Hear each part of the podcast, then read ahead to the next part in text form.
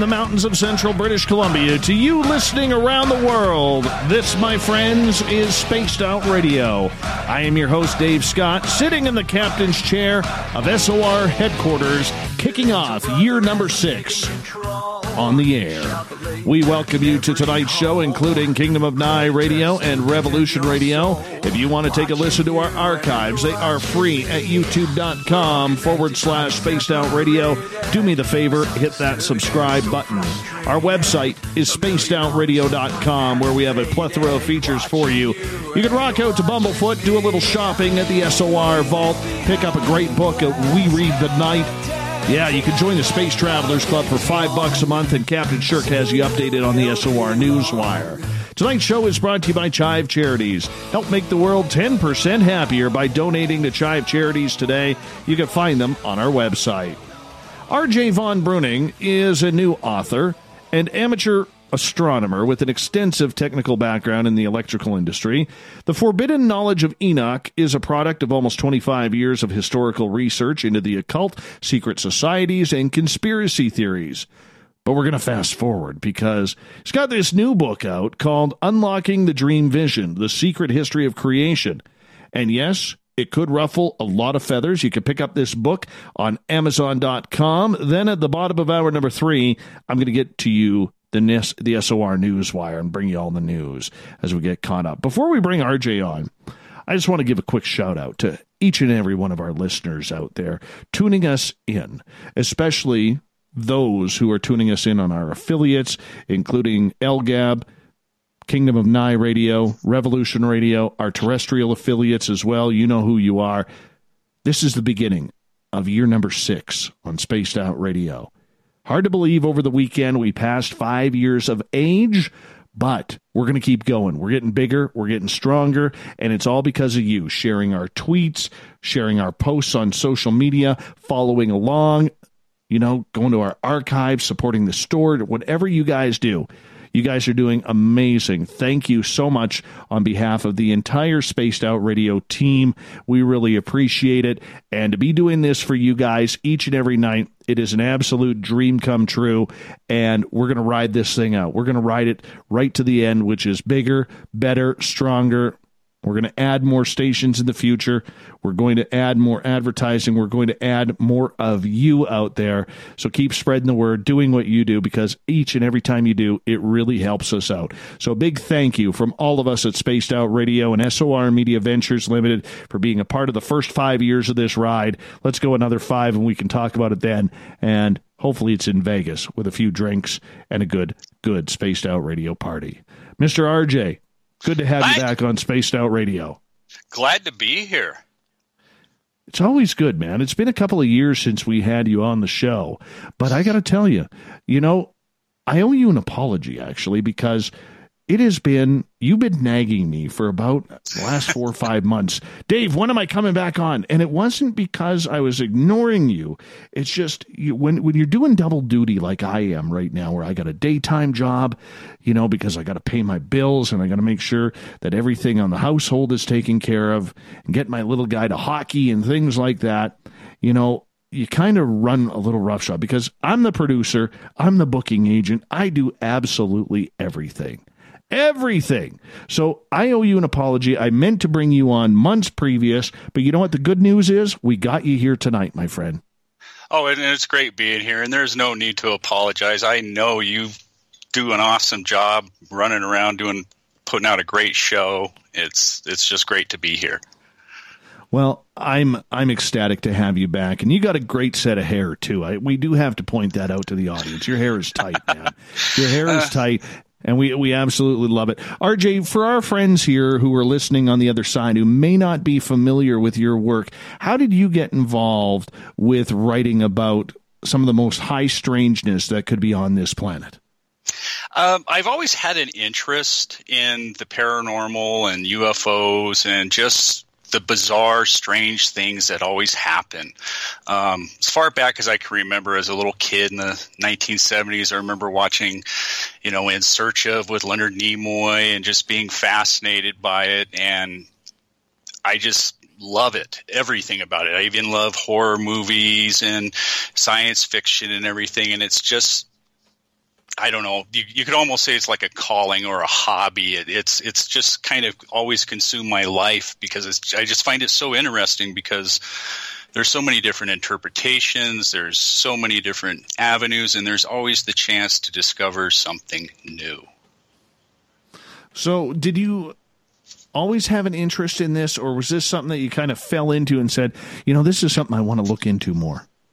Um, in this case, for the books I've been writing, I kind of just fell into it because about a decade ago, I happened to get my hands on the book of Enoch and had a chance to sit down and read it. And it just totally blew me away. Uh, specifically, the dream vision, which is buried way deep in the back and is the focus of my work.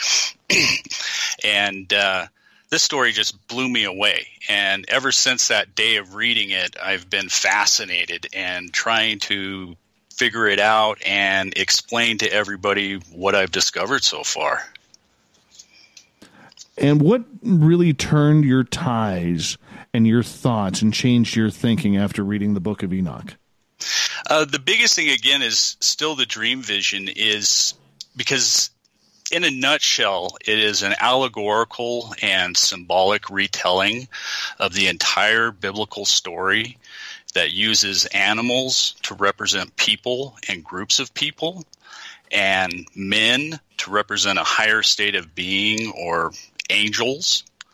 And when I first read this kind of kooky little story, and in fact, it's not very long, it's only about a dozen, pages long.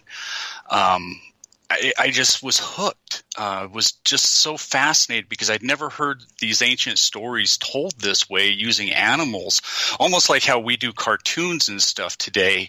But there was something more there. There was some mystery because some of the symbolism was familiar, things that we've seen around us every day. You know, we see triangles and we see the symbolism for, you know, bulls or other animals and things. And there seemed to have been some type of connection.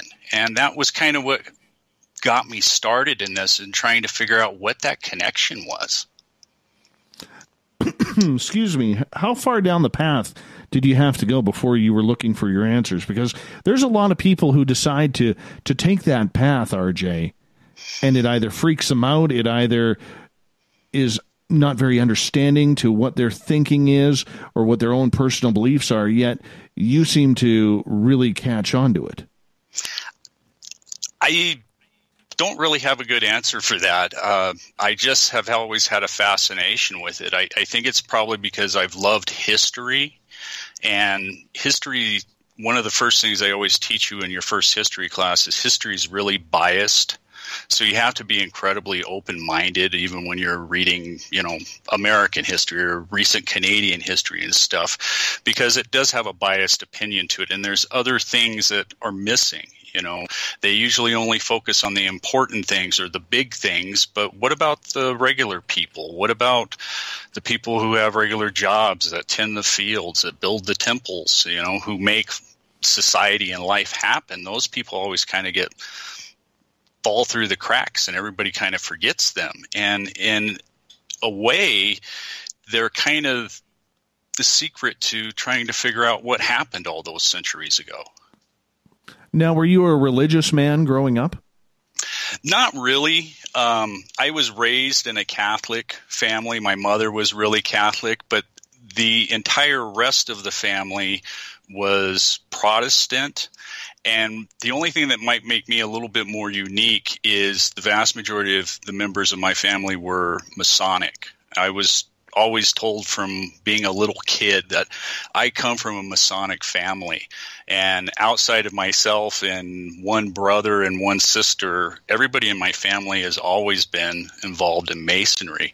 And maybe that's why a little bit of this stuff doesn't really bother me or mess with my beliefs too much because I've always been kind of, it's always kind of been there in the background. Even though it's not really kind of spoken of or anything, it's just kind of there. I can understand that, but I mean, for people, you know, there's still that taboo out there that if you go in search of anything that's outside of the Word of God, which would be the Holy Bible, that you're really just trying to mess with religion or mess with the Scripture or mess with the beliefs. Did you feel that you were doing that coming from a Catholic background? No, uh, because because I love history so much, I've always kind of been taught and understood that although the Bible is a very central piece of our society and our culture, the book itself has been altered. It's been edited. Books have been removed. It's got typos. Um, and so the book that we have today is not really the same book that we had, you know, a thousand years ago. And that's where a lot of this mystery lies. And this is also where the dream vision starts coming back into it because, in essence, the dream vision is a detailed outline of the entire biblical story with enough detail, especially once you start understanding the symbolism, that you can see what parts of the Bible have been removed, which st- parts of the story have been removed, uh, what things have been altered and when those pieces are added back in, uh, the story just takes on an, a new dynamic and a new depth. And so I don't really see it a challenge to religion. It's understanding this book in a, just a new way. For people who are not very familiar with the book of Enoch, or maybe they've heard about it but just have not had the chance to investigate it, read it, research it, Tell us what it's like. Take a couple minutes with this. Well, to understand the book of Enoch, you kind of have to understand Enoch a little bit. and like you said, most people have heard of Enoch. Uh, he's in the Bible. Um, he's most notably known as being the grandfather of Lamech and the great grandfather of Noah. Um, and he's most famous for the one line out of the Bible stating that he walked with God and then he was not, for God took him.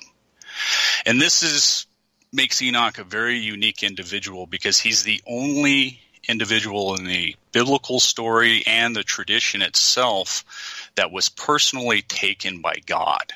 Everybody else was taken in a whirlwind or an angel or some other type of miracle. But in the case of Enoch, God Himself came and took him. And then once you start getting into the book of Enoch, you discover that Enoch had a personal one-on-one relationship with God, which is makes him totally unique throughout the entire tradition, almost every single religious tradition. Um, and the big thing about his book is the fact that it was removed. Um, and the early Catholic Church basically removed it because it provided too much information, and because of this personal relationship that he had with God, interfered with the church's me- uh, original message that the only way to salvation was through the church. So Enoch kind of messed with that message just by reading the book, by it existing. But most people are under the misconception that the early Catholic Church banned the book, they actually didn't ban it. They just removed it, and people just stopped using it, and it stopped being copied. And within a couple of centuries, it just kind of disappeared. But the key thing about this book is that it is the source material for a huge amount of stories within the Christian and even Jewish Jewish traditions, especially of the fallen angels, uh, the Watchers, the corruption of man, the giants. All these things actually come from the Book of Enoch, and basically people had forgotten about the book, but they remembered the stories and they got passed on. And that's kind of how this book ended up surviving for centuries. Um, we're really lucky in the aspect that the book disappeared in Europe, but there were copies of it in Ethiopia. And it essentially sat on a shelf for 1400 plus years, not being altered, not being changed, not being messed with in any way. And that's kind of what makes this book so important, and especially the dream vision, is because we have an uh, basically a 1400 year old unaltered version of the biblical story. And you can see all the changes. And that's what kind of makes it so important. That is very interesting. Very interesting indeed. So in regards to the whole idea that the book of Enoch was pulled from the from the Bible centuries ago, how has this, in your opinion, affected modern day religion? Actually, it had a huge influence. Uh, the book of Enoch, excuse me, um, has had an influence since basically the late 1400s onward. Um, because people remembered the stories, but they couldn't find a copy of the book, it started being spoken about, started being whispered about, you know, hey, you know, I heard about this book. And it didn't take long for con men and some good forgeries to be made and people selling them and ripping people off. And this kind of started it. And the big, huge push came really in the late 1500s after the Reformation with uh, the ever famous John Dee, uh, the magician, astrologer, supposed spy, and everything else to Queen Elizabeth. Um, he and his partner really focused on the book Enoch. Um, in fact, many people have talked about Enochian keys, uh, Enochian languages. Um, these things all come from John Dee. And he kind of set off kind of an Enoch craze for a while. Um, Enoch was talked about in academic circles. It was talked about in the new clubs and salons at the time that were talking about science and politics. Out of these come, you know, the Freemasons, the Royal Society, and things like that. It had a big influence on scientific thought because it opened up the door to other ways of thinking and that there was other ways outside of the church's teachings. Uh, but the truth is, is the book itself wasn't rediscovered until 1776 uh, when three copies were brought back, and then it wasn't translated in English until 1821. So that's kind of why the book kind of has just kind of hung in the background. Interesting. Interesting. We only got about five minutes here until we go to break at the bottom of the hour. Author R.J. Von Bruening is our guest tonight on Spaced Out Radio. Now, with the way that everything is set up for today and what people believe today and the, and the numerous religions that are popular, especially in the Western culture here, uh, how do you think that they would react to knowing if they took the time to learn about the book of Enoch and how it really would have maybe – changed the entire aspect of religion that we know it today? Um, I think they would be astounded.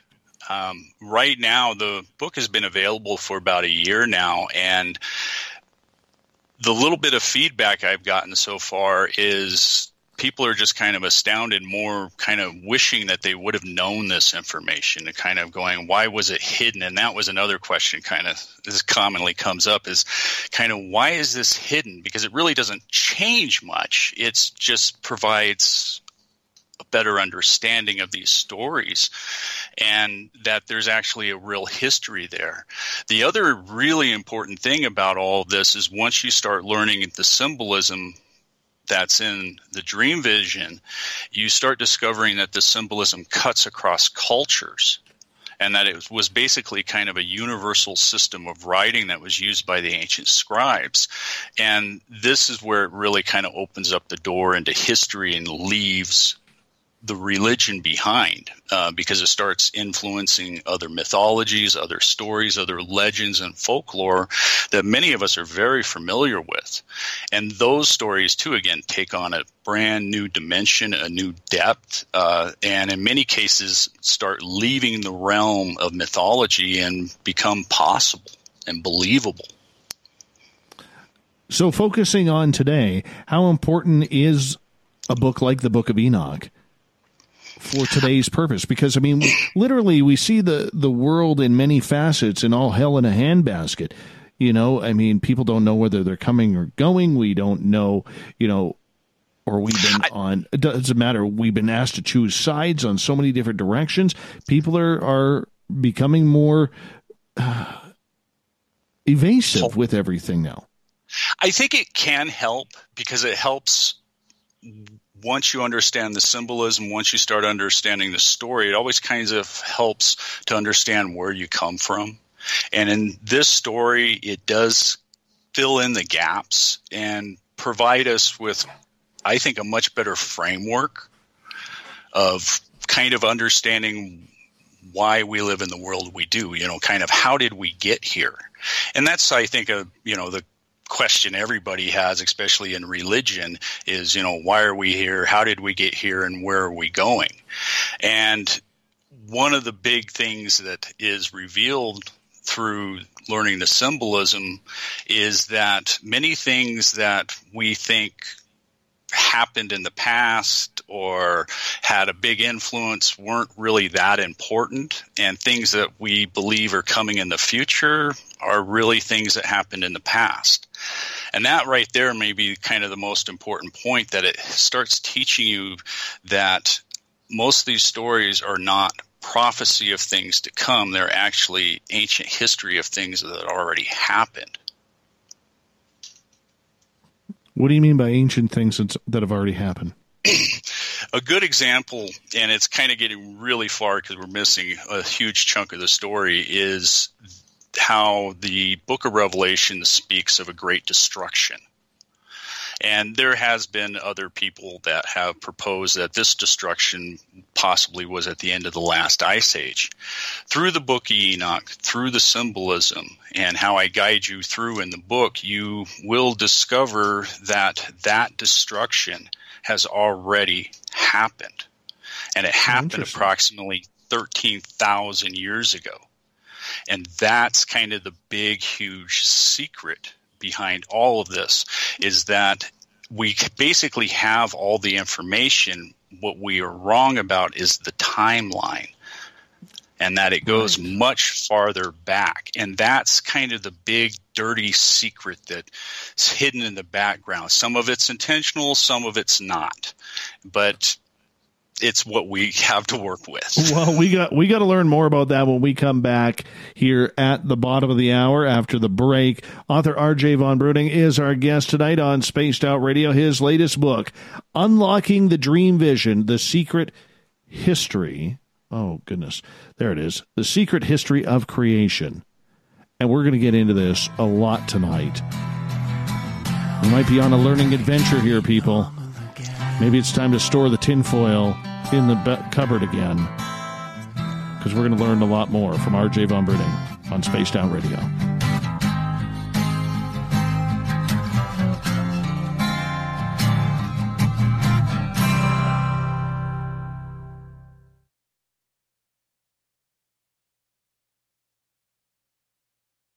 Hey, space travelers, this is John Resig, founder of the Chive and Chive Charities. If you know anything about our website, you know we like to do things a little differently.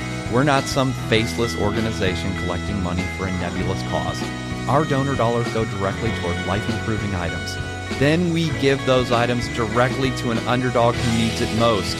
To become a donor with Spaced Out Radio's official charity, Chive Charities, just go to chivecharities.org forward slash donate.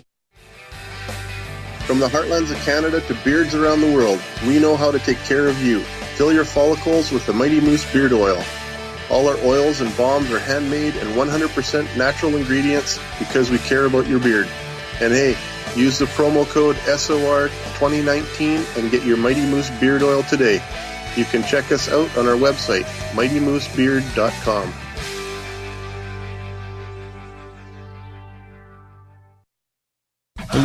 This is your guitar man, Ron Bumblefoot Thal, and I have to tell you, I love the response I get for Little Brother is Watching from Spaced Out Radio fans. It's amazing how music can inspire and make people think deeper about what's going on in the supernatural world. You can head over to my website, bumblefoot.com, to check out my music, my guitar workshops, my touring, even check out some of the hot sauces that I'm working on. And make sure you keep on listening because with Spaced Out Radio, you know Little Brother is watching. Finish off your weekend and kick off your new week with me, Everett Themer, right here on Spaced Out Sundays. I'm going to bring you great guests, a little bit of snark, and plenty of information to think about. But don't worry, there's going to be plenty of woo as well. We are going to hit everything in the paranormal and supernatural, including the odd psychic Sundays. So tune us in on Sunday, 9.06 p.m. Pacific, 12.06 a.m. Eastern, right here at spacedoutradio.com. Heading to Vancouver and looking for a night on the town? The Moose Vancouver is the bar that never stops rocking until 2 a.m. every night. The Moose has great food with everything on the menu from $6.95 to $8.95. Fantastic, vibrant staff and rock and roll that will bring you back to when the music was real, the hair was long, and the guitars were rocking. Get your party on at the Moose Vancouver, the official party bar of Spaced Out Radio. Every night on Space Out Radio, we have places for you to hang out. Hi, this is Carl. Join our SOR Space Travelers group on Facebook for live chat. On Twitter, using hashtag Spaced Out Radio, you can also join us in our Spreaker chat room. Check us out on Instagram at Dave Scott SOR. All of our archives are free on YouTube at Spaced Out Radio. By the way, I'll be watching you at your window until you do. Bye! We're adding to the entertainment online for Spaced Out Radio. I'm Amber Beckrud, and I want to invite you to subscribe to our YouTube channel and check out Cryptid Tales, where I will take you on a journey into some of the strangest legends and lore from around the world, relaying the stories to you of the strange creatures and experiences that people have had throughout time. You can find Cryptid Tales at youtube.com forward slash spaced out radio. And while you're there, don't forget to check out our free archives and leave a comment. See you there. Are you having encounters with the paranormal, supernatural, or ufological that you cannot explain? Look no further than the SOR Sightlines Report, brought to you by the Experiencers Support Association. This is Ryan Stacy, head of the Research Association, TESSA. Soon on the Spaced Out Radio website, you'll be able to file your reports and have them researched for you. We are independent and ready to help Spaced Out Radio listeners today. Move over, brother! And let me own Saturday night. This is Rich Giordano, and I'm inviting you to tune on in to Spaced Out Saturday starting at 9 p.m. Pacific, 12 a.m. Eastern, where I'm going to bust open the lids on everything paranormal. Why?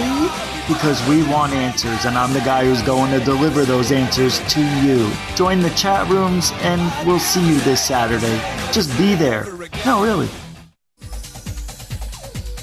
Hey everybody, the SOR Space Travelers is open. For just five bucks a month, you can hang out with Dave and our crew privately in our members only section. With your signing, you'll receive newsletters on what's going on with Spaced Out Radio. You'll have direct contact with the host during the show in our chat, live streaming videos, and a great forum for your posts and more.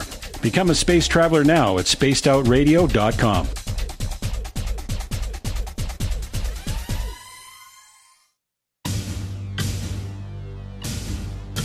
You wanted new SOR gear, and now you can have it. The SOR Vault is fully stocked with t shirts, hats, hoodies, mugs, and everything in between with great logos for you to choose from.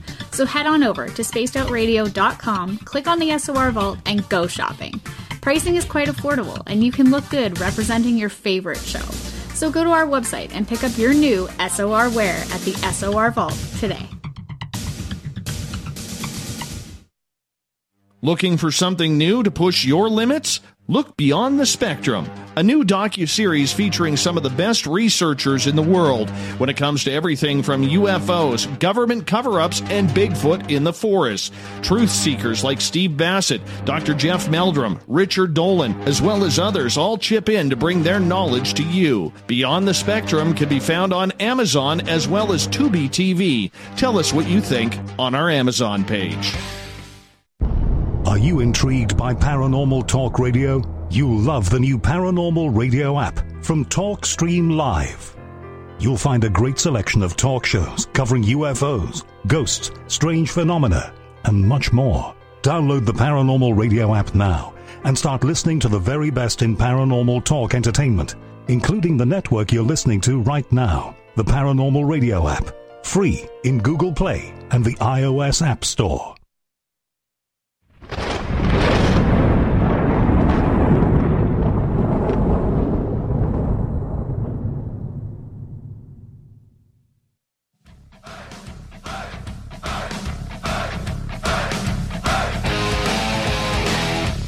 Back to the second half hour of Spaced Out Radio tonight. I am your host, Dave Scott, sitting in the captain's chair of SOR headquarters. Great to have you with us.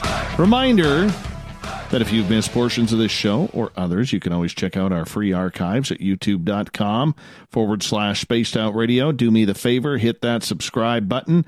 Our website is spacedoutradio.com where we have a plethora of features for you.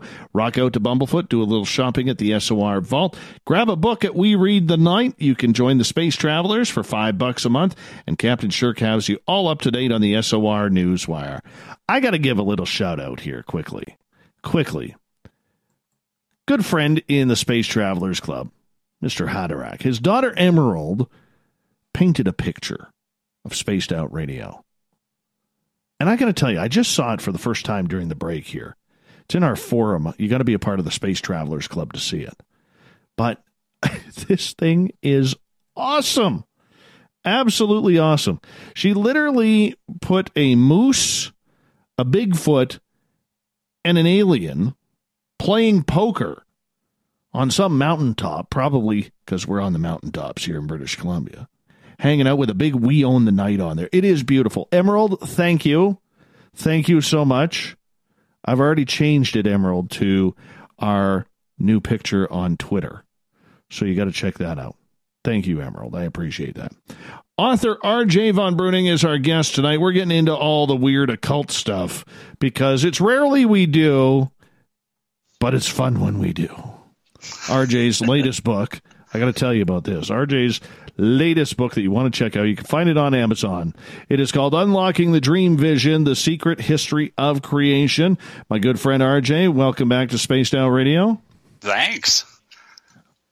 Right on. Now, right before the break, you mentioned that you believe revelation has already taken place.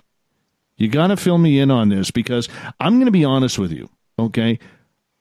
One of my biggest anxiety attacks happens around death, man. Can't can't handle the idea that one day it's all going to be over. Cuz I kind of like it here. Kind of like what I'm doing here with the microphone thing, you know, being a dad and all that kind of stuff. You know, I, I thoroughly enjoy it. And Revelation scares the daylights out of me. It does, much like it does a lot of people. But you're going against the grain, saying that you believe it already happened. Yes.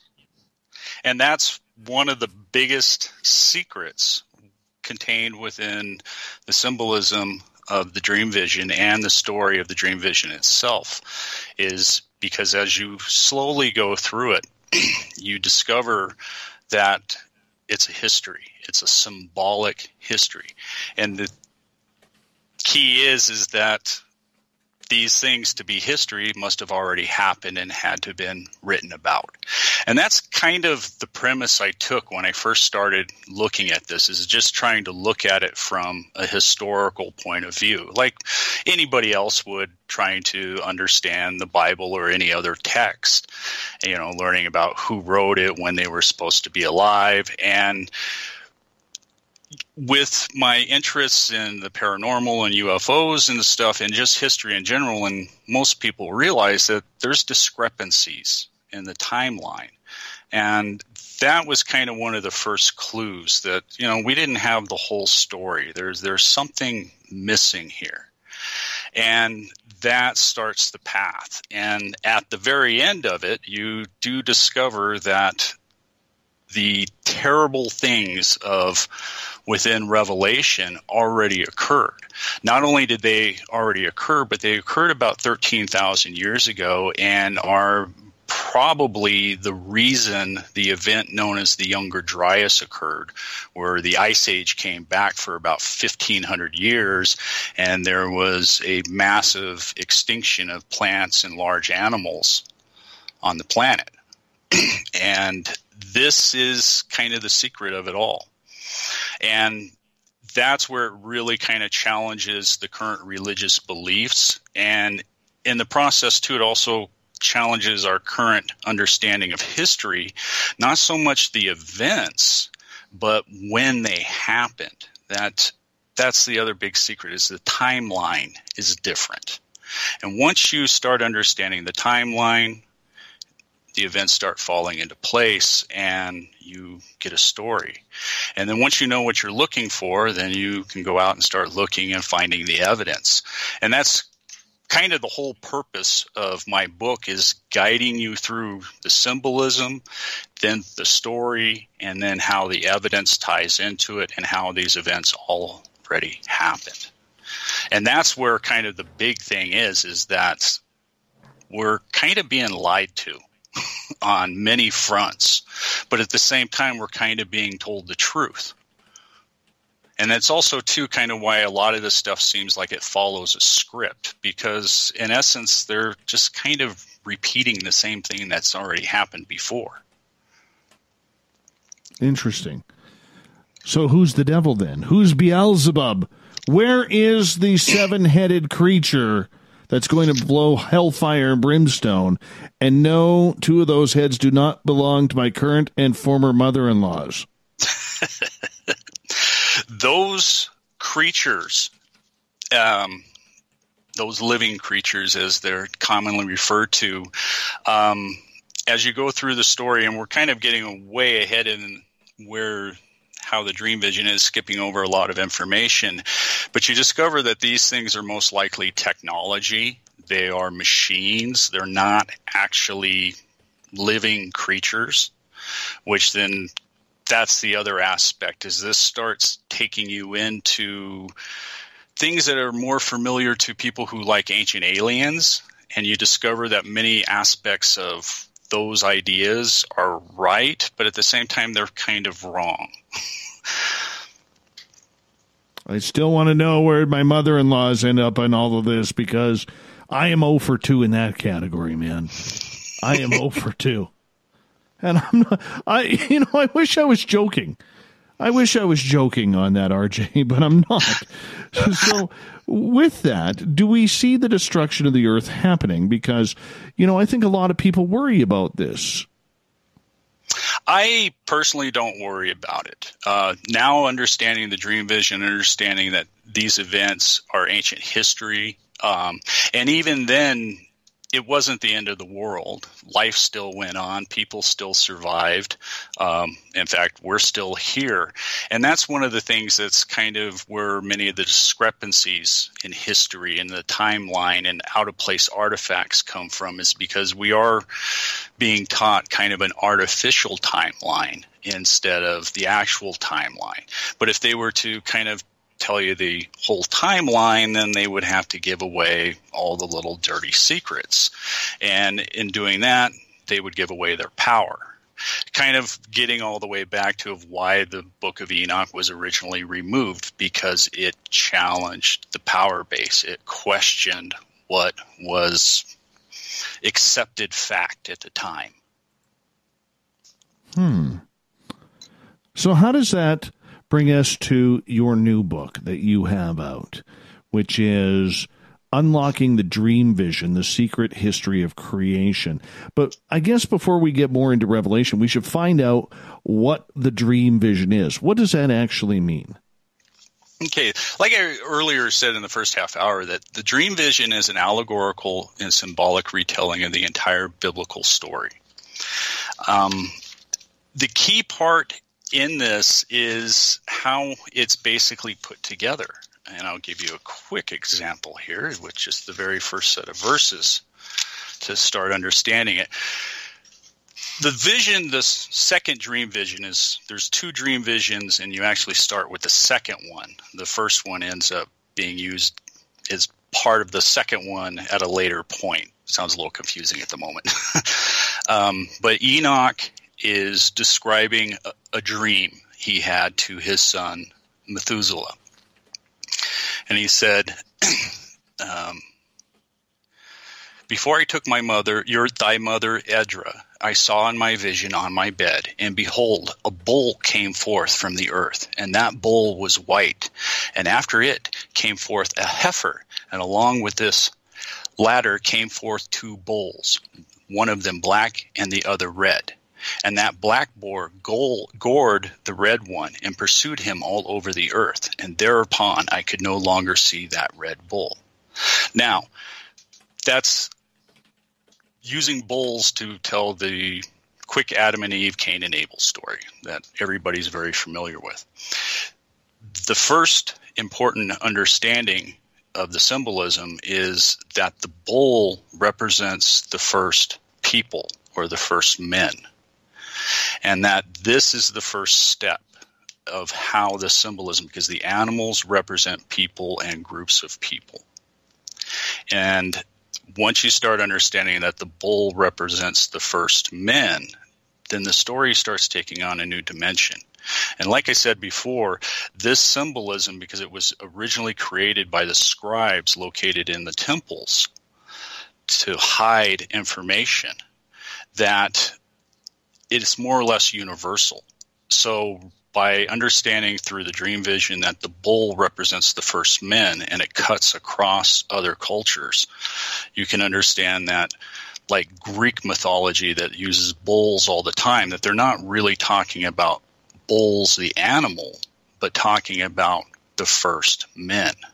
So, uh, to give you an example, is like when Zeus comes down and transforms himself into a bull to seduce some young maiden, we th- automatically think of the animal and we think of its mythology. Well, through the symbolism, you realize no, Zeus comes down, he transforms himself into one of the first men and then seduces the young maiden. So the stories start taking on a new dynamic. And that's just the first step because I go through basically it almost takes three chapters to explain all the intricate points of the bull symbolism and how it ties into our culture and into the stories and into the mythologies and how it even carries all the way into our own day. And that's kind of the first step into the symbolism. And the story keeps building off of there. And in the process, it changes the story because the next part of it, that um, after he the black bull gores the red one. The next verse is, but that black bull grew and that heifer went with him. And I saw that many oxen proceeded from him, which resembled and followed him. Now, going off this symbolism, we can understand very quickly that the black boar, bull is Cain and the red bull is Abel. And that one of the biggest questions in that story is who did Cain marry after he murdered his brother? Well, this provides the answer. He didn't marry, he basically married Eve, went with the heifer, and had children. And that aspect is actually within the biblical texts, but you don't notice it unless you know the symbolism and the dream vision story adding these details in.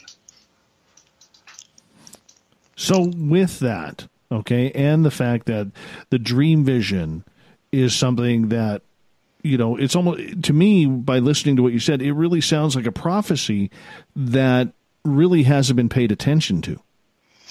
It hasn't. In fact, the book the book of Enoch and especially the dream vision has more or less been missed by everybody, by scholars, by theologians, even by people who study the occult and esoteric and mysticisms. They've all seemed to miss this simple little story. And it's not really that unusual because the very first time I read it, when I got done reading it, the first thing that went through my mind was, what the heck did I just read? It, it didn't really make any sense. Um, and it wasn't until I took a much closer look at it and started trying to see the connections and things that the pieces started clicking into place. In fact, when I first kind of started thinking about all this, I didn't think of writing the books that I have, I was actually thinking of kind of stealing it and using it to write uh, science, uh, to put together some type of sci-fi story, kind of pour pull, pull a George Lucas and steal a couple of different stories and smash them together and maybe make the next Star Wars. and it wasn't until I got into that process that I kind of ran across other things and went, oh, wait a second, there's more to this. There's something really to this story. This isn't some corny little weird story. There's actually substance to it. This, this the, the symbolism means something. It ties stories together. And then once that started, it just kind of snowballed. Gee whiz. Now, when you talk symbolism, what do you mean by that? Because when I think symbolism, I think, you know, what's on the hieroglyphics of, of you know in the carvings in, in Egypt or Peru or, or Mexico in the pyramids. That's what I'm thinking of. What do you mean by the symbolism the? That is basically correct. That symbolism. It's the ancient symbolism that was created by the ancient scribes. Um, and what's so important about it is how it was developed the scribes originally were the only ones that controlled all reading and writing. You know they, they could you know they were the only ones so they controlled everything. It wasn't until much later on in civilization that warlords and powerful generals and kings and wealthy people started to develop that they could start forcing the scribes to teach them how to read and write and their children. So the scribes needed a new way to hide their information, the, the knowledge of the gods. And this is where they just started developing this symbolism. And like I've been pointing out, it's primarily animal symbolism. But it that's the starting point and that's kind of the core part, but it does branch off into the more familiar symbolism that we see in like hieroglyphs or uh, even the back of the dollar bill, which is a good example with the unfinished pyramid, that all the symbolism does tie back in. Um, but the scribes basically created it to hide their information. And it was an incredibly effective system. A perfect example of that is if we take World War II and uh, look at the European theater of war and just real generically say, you know, we Nazi Germany invades Poland, and then they invaded France, and they battled with Great Britain, and then they invaded Russia, and then it wasn't until the United States, Britain, and Russia banded together that they were able to destroy Germany. But if we take that same generic little aspect and change the nation states to animals, to their animal symbolism, and tell the same story, it changes all of a sudden we get a story of an evil black eagle that became greedy and he invaded the lands of the white eagle to the east. And after he conquered those lands, he turned to the west and conquered the Gaelic rooster. And then he battled with the lion of the north. When he couldn't defeat the lion, the eagle attacked the great bear to the east. And it wasn't until the great bald eagle, the great lion, and the great bear all banded together that this great evil eagle was destroyed. And that's that is in a nutshell what the scribes did. All of a sudden, that story doesn't sound like World War II. It sounds like it could be a fable or Aesop's fable or some moral story or even a religious story or even a child's story. And that simple, effective system of symbolism is how they hid incredible amounts of information. That's the allegory. That's the secret. Has it fully been transcribed? Pretty much. Uh, there are still a few mysteries. Uh, then there are still a few missing details, and those details seem to be totally lost. Um, maybe one day they'll be dug up somewhere in some tomb or some grave or something. But right now, uh, as a whole, what we have has been translated, and you can actually pinpoint the people and the groups of people that the animals and everything all represent within the stories. Hmm. So, who was transcribing? Was this transcribed before, you know, say the last 100, 200 years, or was this transcribed recently? Uh, in the case of Enoch, um, the two primary trans- English translations. The first one was in 1821, and the second one is the one I use, which is the more famous uh, version. Uh, and I can never remember the guy's name. Robert Henley Henry Charles is the one that translated it in, I believe, 1914. Uh, and it is available for free, or you can get a copy of it off of uh, Amazon dirt cheap. Um, so anybody can read this book and anybody can go and start examining and exploring themselves. So the big key that you need is is it works in conjunction with the biblical text. And that's the next thing is is that this ties in with the biblical text and adds another dimension because when you start seeing the animals and stuff in the biblical text, it starts changing. Perfect example would be Noah's Ark and the animals. Everybody argues over the animals. Believers say it was every animal on the planet. Skeptics say it couldn't have happened. Through understanding this ancient symbolism, you understand, and I already told you, the animals represent people and groups of people and that Noah actually didn't take animals onto the ark, he was taking people onto the ark.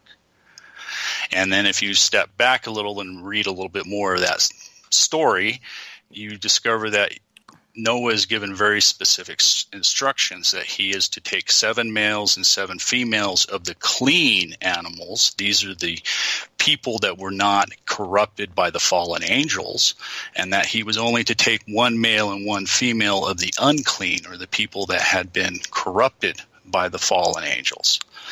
And that changes the story. And you realize that everybody's arguing over the wrong thing, and that it wasn't actual animals that were on the boat, it was people. So, where'd all the animals go? We got about a minute. They are just a symbolic representation of people. So, you have these small groups of people that were taken onto the ark to survive the flood. And that's where everybody makes a mistake, just kind of like we just introduced with the bull symbolism. The bull represents the first men. And as you go through the dream vision, you start learning of other animals, other genre of animals as they're called, and what groups and nations and peoples that they actually represent. And that's too is where it ties back into the Bible and then ties back into history. Interesting. It's an incredible only, system. We only have about 15 seconds here before we got to go to break. So I'm going to just cut it off right there because, well, no point in asking any more questions until we get back from the break. Just the way it goes. RJ Von Bruening is our guest tonight on Spaced Out Radio. And of course, we are talking about his great book that can be found on Amazon right now. It's called Unlocking the Dream Vision The Secret History of Creation. We're going to continue this with RJ right after this on Spaced Out Radio. Yeah, we're ruffling feathers tonight on the Mighty SOR. Let's continue it in hour two.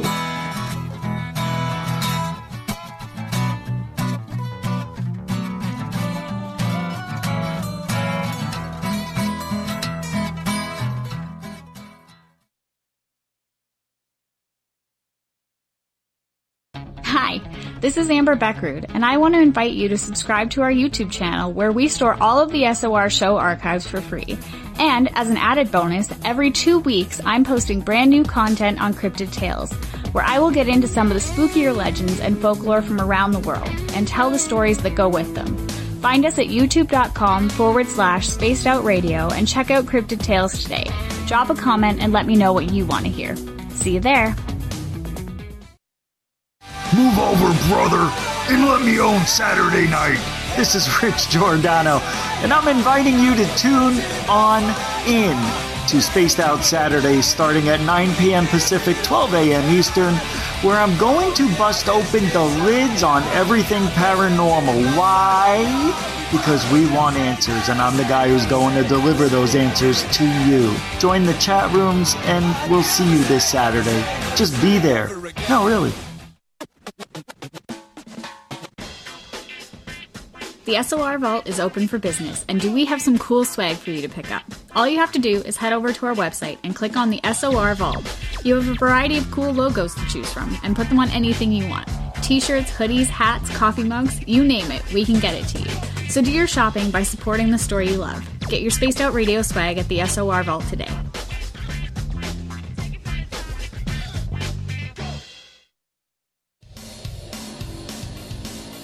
We all know on Spaced Out Radio we love a good beard and mustache, so why not take care of your facial hair with Mighty Moose Beard Oil?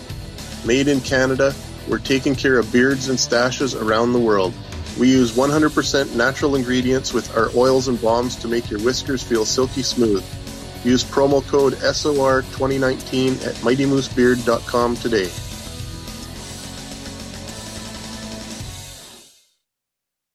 At spacedoutradio.com, we have a little bit of everything for you to stay up late. So while you're there, check out our SOR Newswire, where our team brings you stories of the weird and strange to the WTF from around the globe. News on Bigfoot, UFOs, paranormal, Darwinian type crime tales. It's the stories that the mainstream media usually won't touch. Well, we got them all on the SOR Newswire, only at spacedoutradio.com. Hey, Spaced Out Radio fans! It's John Resig, founder of the Chive and Chive Charities. Our goal is to make the life of veterans, first responders, and those with rare medical conditions 10% happier. We do this by donating one grant item, ranging from dance to therapy programs to prosthetic limbs, to those who need it most. To contribute to Spaced Out Radio's official charity, head over to chivecharities.org and become a donor today. Get your horns up with me on Spaced Out Radio. This is Ron Bumblefoot Thal. Come tune in to SOR where you can hear me rock out with Little Brother is Watching, the official theme song of Spaced Out Radio. And then come on over to bumblefoot.com where you can find out about my tour schedule, my music, and everything else. Bumblefoot.com keeps you up to date on what I'm doing and the best way to stay in touch with my music and music camps. Sign up for my newsletter at bumblefoot.com and remember, Little Brother is Watching. Are you having encounters with the paranormal, supernatural, or ufological that you cannot explain? Look no further than the SOR Sightlines Report, brought to you by the Experiencers Support Association. This is Ryan Stacy, head of the Research Association, TESSA. Soon on the Spaced Out Radio website, you'll be able to file your reports and have them researched for you. We are independent and ready to help Spaced Out Radio listeners today.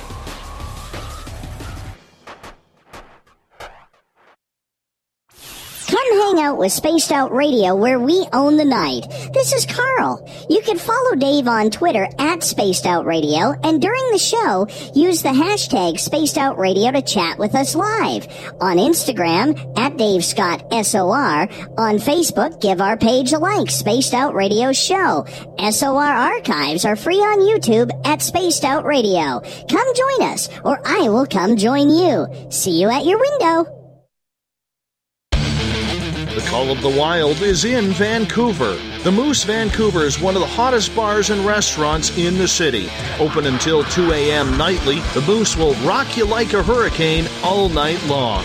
Great food with everything on the menu at $6.95 near the corner of Nelson and Granville. Get your horns up and come rock with us. The Moose Vancouver, the official rocking bar of Spaced Out Radio.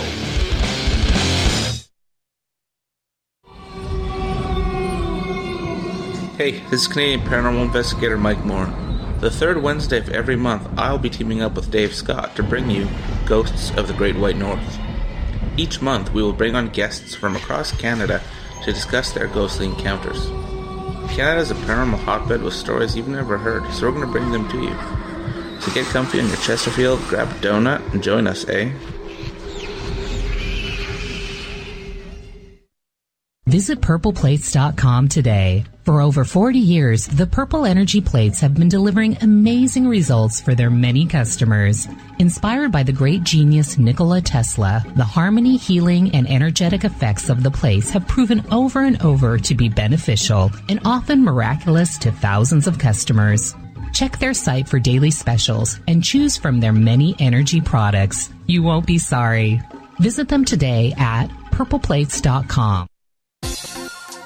For the price of one cup of coffee a month, you can become an SOR Space Traveler. The Space Travelers Club is a place where you can interact with other listeners, either live during the show or on our great forum. We want your stories, pictures, comments, and ideas. You'll get live video streams, exclusive content, and be a part of our newsletter. Stay in touch with everything SOR. The Space Travelers Club is just five bucks a month at spacedoutradio.com. A little bit of science, a little bit of skepticism. Add a dash of snark, and you have the makings of Spaced Out Sundays with me, Everett Thieme. Together, we will look into the reality of the paranormal with an open eye and rational thought. Oh, did I mention there'll be plenty of woo as well? Your time spent with Spaced Out Sundays will make the night even better. The chat rooms are open 9:06 p.m. Pacific, 12:06 a.m. Eastern, right here at spacedoutradio.com. Hi there, this is Geraldine Orozco from San Francisco's Bay Area Meditation. I invite you to join me the first Tuesday of every month with Dave Scott for Spaced Out Radio's The Spiritual You. In this fast paced world we live in, it's time for you to take some time for you. We'll cover every possible subject from powerful meditation to healing techniques to your own intuition and spirituality. So come join us for The Spiritual You You're listening to Spaced Out Radio with Dave Scott. Follow Dave on Twitter at Spaced Out Radio and on Facebook, Spaced Out Radio Show. Welcome back to Hour 2 of Spaced Out Radio tonight. I am your host, Dave Scott. Thank you so much for joining us. I want to give a shout out to everybody listening in on KDNF AM 1560 in Daingerfield, Texas, WQEE 99.1 FM in Newnan, Georgia, UPRN 107.7 FM in New Orleans, in Reedsport, Oregon, AM 1030 KDUN, and down in Ridgecrest, California, KZFX 93.7 FM. On the digital side, hi to everyone listening in on Bart L's Kingdom of Nye Radio and Revolution Radio. Great to have you with us. Remember, all of our archives are free at youtube.com forward slash spaced out radio. Do me the favor, hit that subscribe button. The Desert Clam has set the password for tonight in the SOR Space Travelers Club. Kakoiapi I butchered that. Kakoipi. There we go. Kakoipi? I don't know what it is, but the clam sets a password each and every night right here on Spaced Out Radio. Our website is spacedoutradio.com, where we have a plethora of features for you. Rock out to Bumblefoot, do a little shopping at the SOR Vault, grab a book from one of our authors that we read the night. You could join the Space Travelers Club for five bucks a month. And of course, Captain Shirk has you all up to date on the SOR Newswire. Author R.J. Von Bruening is our guest tonight on Spaced Out Radio. We are talking about his latest book, Unlocking the Dream Vision The Secret History of Creation. It can be found on Amazon. R.J., welcome back. Thank you for having me back. Oh, no problem. Enjoying this. Enjoying this thoroughly. All right, let's move on here. Uh, as we're continuing on with the fact that last half hour we kind of discussed the whole idea that you believe revelation had already happened. How does this lead to the creation of man? well, that's getting back to the beginning of the story, and that's kind of the next interesting part about understanding this is you really kind of have to start at the beginning, even though we've been kind of jumping around here, um, to kind of put it together. Um, one of the most important parts, like we already touched upon, was the dream vision starts with the same Adam and Eve story and goes on a little bit to explain how they mated with each other and things like that. The next important aspect, because up to this even in within the book of Enoch, uh, the gods, the angels, there's not very much contact with humanity. In fact, the book of Enoch tells us that all there are is the watchers. These are angels who sit off in the distance, up in the sky on the mountaintops, and just watch humanity, hence their names, the watchers. It isn't until the most famous event and the entire book of Enoch and what is most famously remembered for the fall of the angels, or more specifically, the fall of Lucifer. uh, the gods coming to earth to live among humanity. And this is kind of the next step in understanding the symbolism, like I was saying, it it's just not animal symbolism. It also ties into other symbolism. And give you an example where Enoch in the vision says, And again I saw my eyes as I slept, and I saw the heaven above, and behold, a star fell from heaven, and it arose and ate and pastured among those oxen. And after that I saw the large and black oxen, and behold, they all changed their stalls and pastures in their cattle, and began to live with one another. And again I saw in the vision, and I looked towards the heaven, and behold, I saw many stars descend and cast themselves down from heaven to that first star. This is basically the backbone of the whole book of Enoch. That's the main part of the whole story is the fall of the angels. And in this simple little passage, we start learning the next part of the symbolism. A star fell from heaven. Well, Lucifer, and it's been kind of a big mystery to most people, is in mean in Latin means morning star. So why was Lucifer, the angel that fell from heaven, referred to as the morning star? When you combine those two things together with the dream vision, it begins to make sense. He was the star that fell from heaven, and hence the morning meant that it had to have happened in the morning. And this is where these little details start building. The next thing is to understand that the symbolism of the star, we still use it today. You know, the most famous is the five point pentagram that most people view as being some, some type of satanic object or symbol. And although that's how many people view it today, historically, it's always been used as a symbol of knowledge because one of the things that the fallen star brought to humanity, in which the book of Enoch goes into detail, is they brought knowledge to humanity. They freed humanity. In fact, goes into some detail about how they freed humanity from basically an eternal slavery. And that's kind of another reason that the book of Enoch was removed is, is it goes into the prelude before the fall in that humanity at one time was a slave to the gods. And it paints their God in a very poor light, makes him the bad guy, and makes the fallen angel the good guy.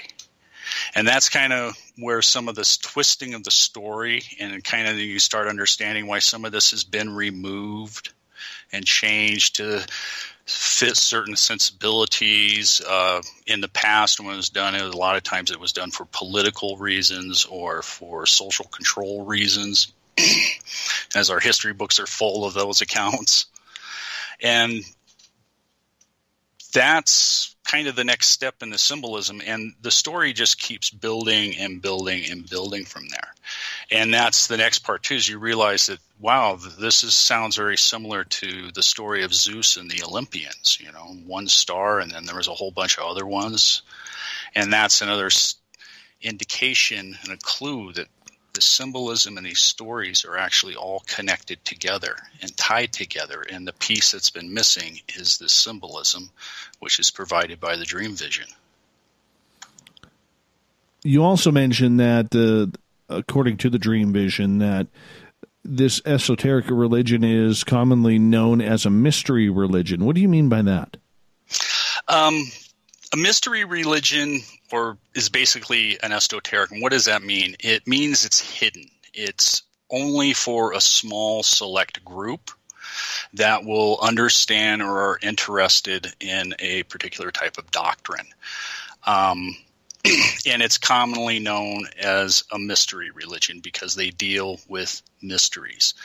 And this is kind of a misnomer in modern times we think of like mystery thriller, you know, the who done it, uh, who stole the the car, the kind of thing. But to medieval ages to a thousand years ago, mystery was how did something work around you? It's basically more related to what we would call science today instead of being something that's unknown.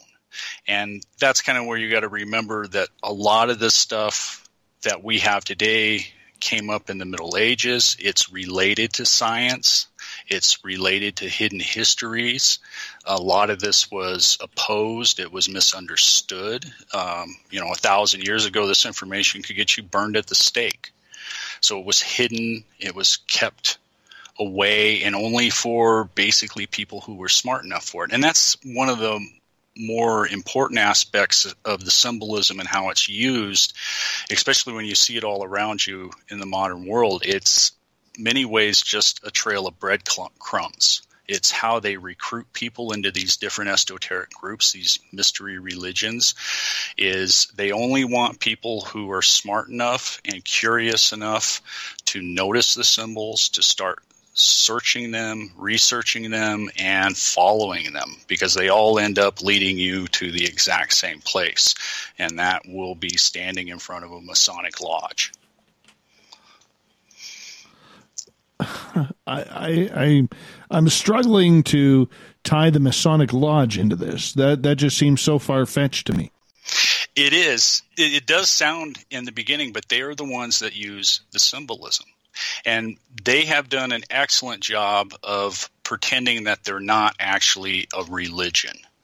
They are. This is kind of the big secret and what their symbolism is and what's it mean and what do they tell everybody behind closed doors is this hidden this hidden history of creation. It's this story, this symbolism and that's kind of the other way, the other big secret on how I figured out some of this stuff is I realized that there was other people that already knew it. And all I had to do was pay attention to them and study their works and their writings and their publications. And that's where it kind of ties together. The Masons are the primary users of the esoteric symbolism. The most famous of all symbolism, the Great Seal of the uh, of the United States on the back of the dollar bill, the unfinished pyramid, that actually ties directly into this story. It actually comes directly from a set of verses contained within the dream vision.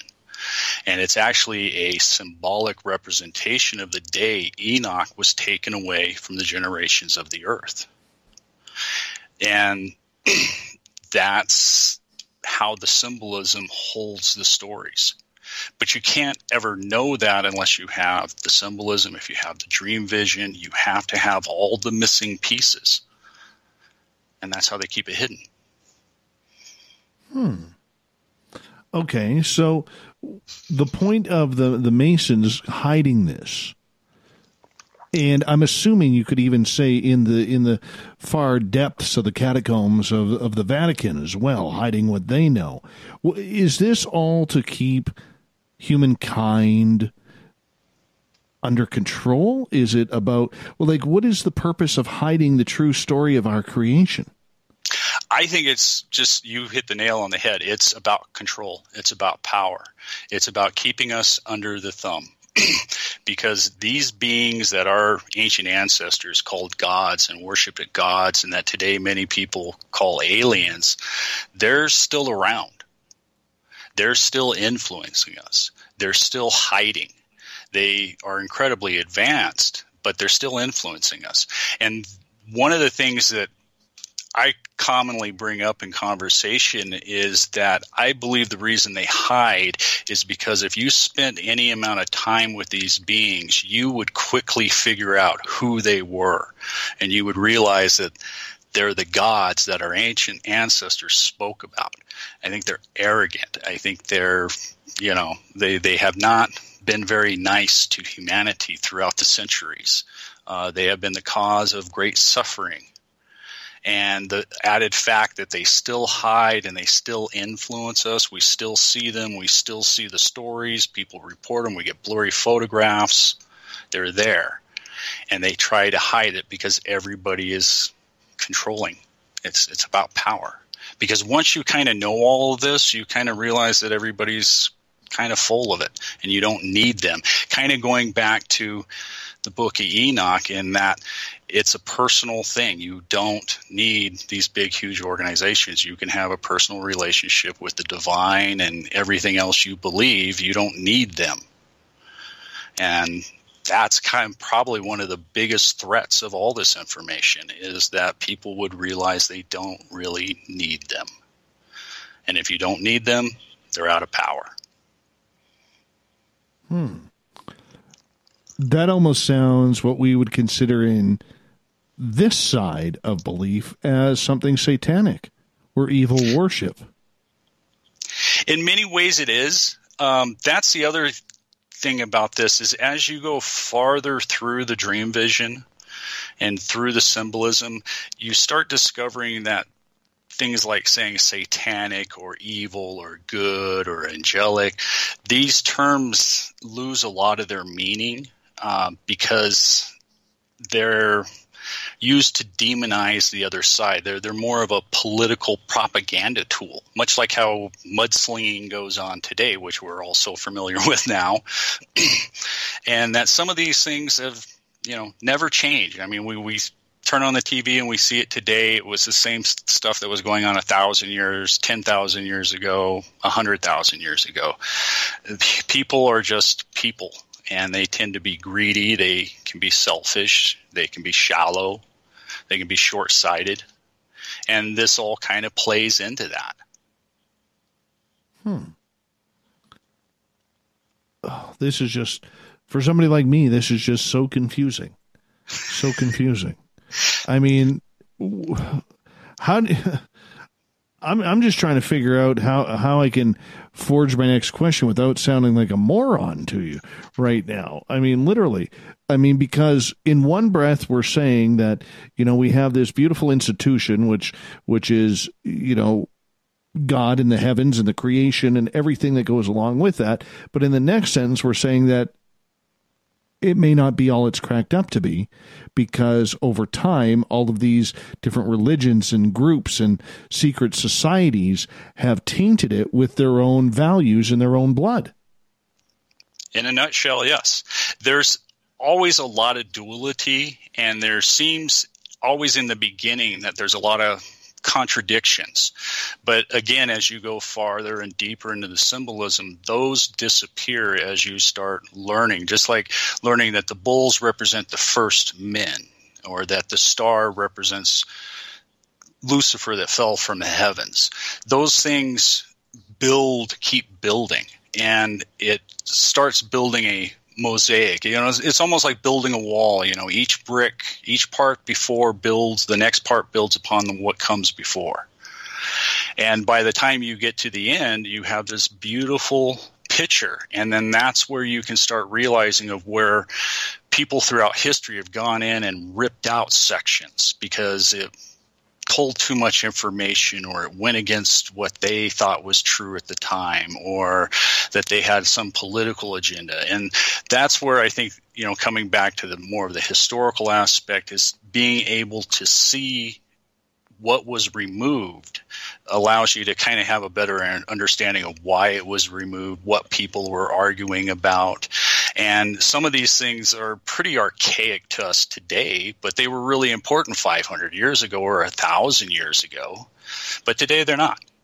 And I think that's where a lot of this information needs to be brought back into the public eye. I don't agree with secret societies or the church or the Catholic Church and the Vatican hiding this information or keeping it messed up and manipulated so people's not quite know what's going on. In fact, I think a lot of times they're driven by fear that they're so locked in that they can't think of another system that it's okay that people know this stuff you know, we're not going to be burning people to stake. We're not going to be rioting in the streets, you know, because it's not going to really change life.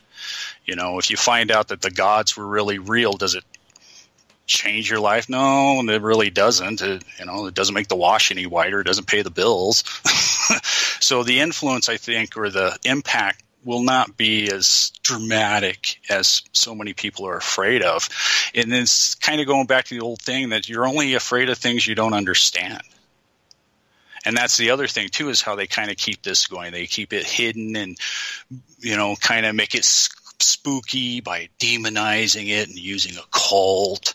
You know, that's probably a, a great word that they always use occult. Uh, the word simply means hidden but most people think of Satanism or witchcraft and all these spooky things, where in reality it's really nothing like that. That's just the definition the church put forward to demonize it because it's a competitor. Hmm. Okay, so as we got about three and a half minutes before we got to go to break here at the bottom of the hour, this makes me want to go back then, and I know we're jumping around here, but let's go back to the book of Genesis you know, with Adam and Eve. The serpent, the apple, you know, where we blame Eve for everything that us men have to face against the tougher, stronger women in this world. And that's one of the things, too, is you realize one of the first things right out of the gate is that story is not really correct. In fact, the dream vision overlooks that. Uh, in fact, it's not even a factor in the story. The whole corruption of man comes with the fall of the angels or the fall of the watchers, as Enoch refers to them. And that's one of those little aspects where you, once you start learning, you realize that that was added in at some later date to demonize, to oppress women because it's not actually in the original story. The corruption of humanity comes from the fallen angels, not from Eve. Eve didn't get us banned from the Garden of Eden and stuff. Those were all added in at some later date. And that's the other thing that is the big thing about the book of Enoch and the dream vision is many of these traditional interpretations you discover are not correct or that they've been altered and you can see where oh well at some point they were starting to oppress women and you know if you go back and you look in history you see that like in ancient mesopotamia men and women were essentially equal but by the end of that civilization, women were starting to be oppressed, starting to be pushed out of political and economic powers, and you can see everything becoming male dominated. Much like how you see early Christianity at the very beginning, men and women are pretty much equal. It isn't until after the church, the Vatican's established, where women are really kind of pushed down and starting to be oppressed and not being part of the leadership, where in the early church they were. And it's just kind of one of those simple little things of human society where you can see it within this story. And that's the next step is that, and that brings it a little closer to believability and understanding it because it is very human and you can relate to all of this. Hmm. So there was no apple. She didn't. Most likely not. Not from the perspective of the dream vision and the book of Enoch. Wow. That's heavy.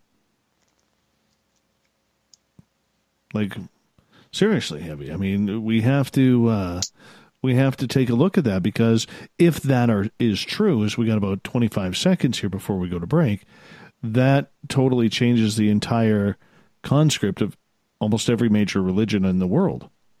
And that is only the starting point for the rest of the dream vision. It consistently and constantly does that all the way through.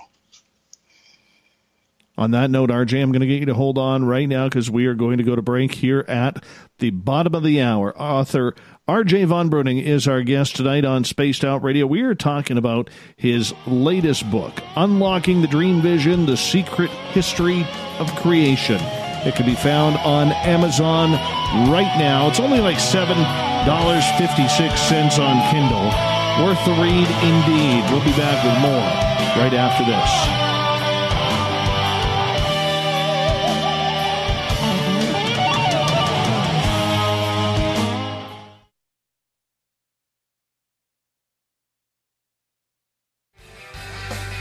From the heartlands of Canada to beards around the world, we know how to take care of you.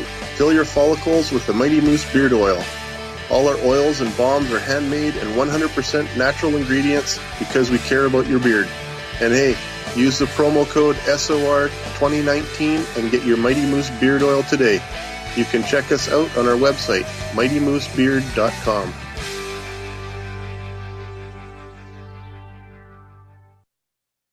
Move over, brother, and let me own Saturday night. This is Rich Giordano, and I'm inviting you to tune on in to Spaced Out Saturdays starting at 9 p.m. Pacific, 12 a.m. Eastern, where I'm going to bust open the lids on everything paranormal. Why? Because we want answers, and I'm the guy who's going to deliver those answers to you. Join the chat rooms, and we'll see you this Saturday. Just be there. No, really. Hey everybody, the SOR Space Travelers is open. For just five bucks a month, you can hang out with Dave and our crew privately in our members only section. With your signing, you'll receive newsletters on what's going on with Spaced Out Radio. You'll have direct contact with the host during the show in our chat, live streaming videos, and a great forum for your posts and more. Become a space traveler now at spacedoutradio.com.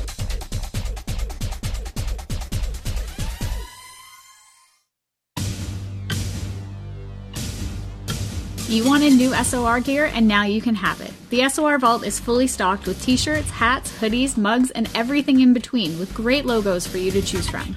So head on over to spacedoutradio.com, click on the SOR Vault, and go shopping. Pricing is quite affordable, and you can look good representing your favorite show. So go to our website and pick up your new SOR wear at the SOR Vault today. Heading to Vancouver and looking for a night on the town? The Moose Vancouver is the bar that never stops rocking until 2 a.m. every night. The Moose has great food with everything on the menu from $6.95 to $8.95. Fantastic, vibrant staff and rock and roll that will bring you back to when the music was real, the hair was long, and the guitars were rocking. Get your party on at the Moose Vancouver, the official party bar of Spaced Out Radio. We're adding to the entertainment online for Spaced Out Radio.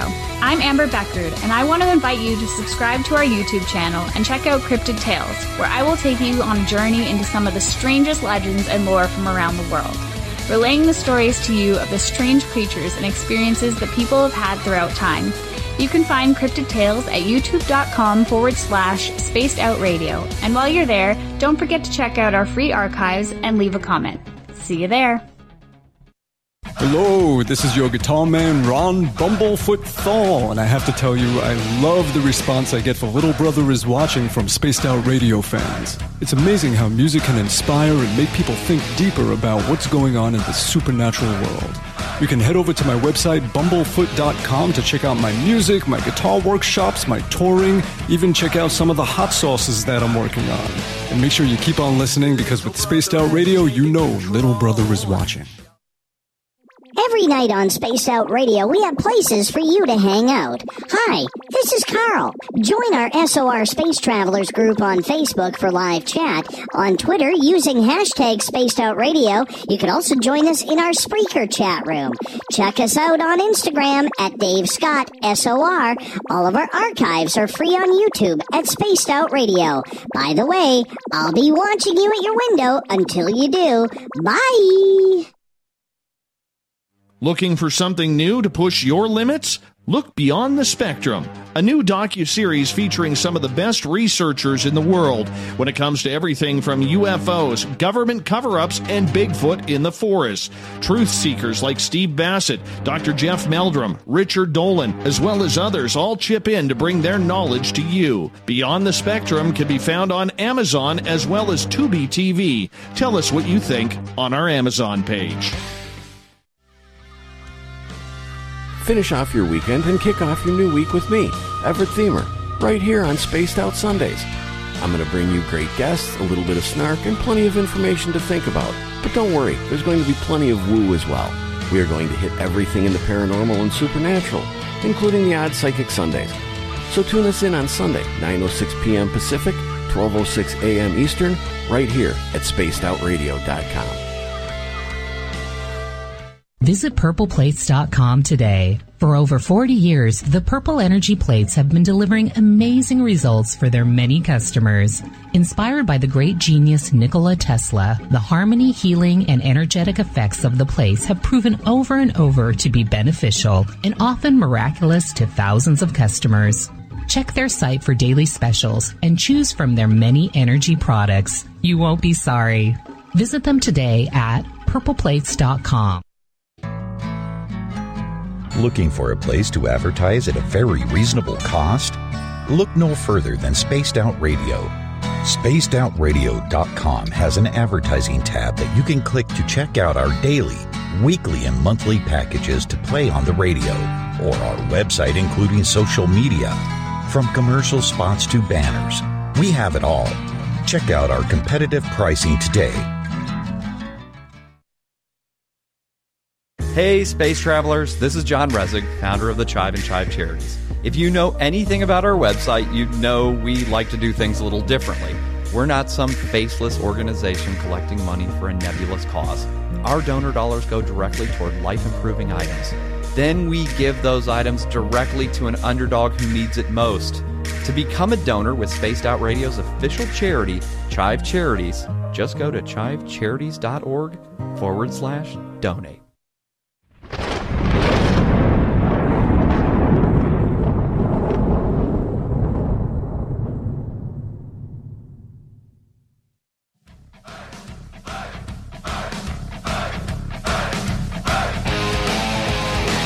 We pass the halfway point of Spaced Out Radio tonight. I am your host, Dave Scott, sitting in the captain's chair of SOR headquarters. Glad to have each and every one of you with us. Reminder that if you've missed portions of this show or others, you can always check out our free archives at youtube.com forward slash spaced out radio. Do me the favor, hit that subscribe button. Our website is spacedoutradio.com where we have a plethora of features for you. Rock out to Bumblefoot, do a little shopping at the SOR Vault, grab a book from We Read the Night. You can join the Space Travelers Club for five bucks a month. And of course, Captain Shirk has our news updated each and every day.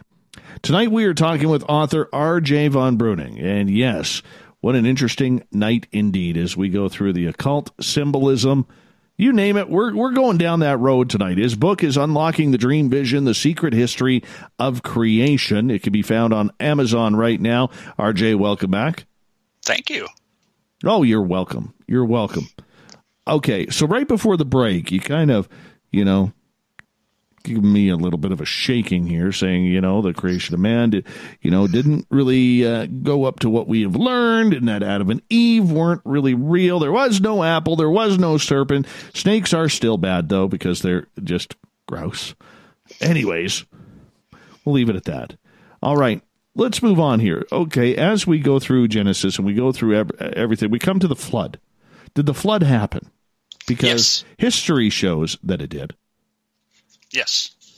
Yes, from the dream vision and through the symbolism and with conjunction of the Bible and also with the book of Enoch himself, uh, goes into quite a bit of detail onto the flood, the building of the ark, and etc. The thing is, is I put forward that this flood did actually happen, and within the dream vision, it radically changes the timeline and this is kind of one of the first points within it where you can kind of start nailing a date down and that according to the story the vast majority of humanity was wiped out. And if we look back through the genetic record we see that approximately 72,000 BC that humanity had a genetic bottleneck and almost went extinct.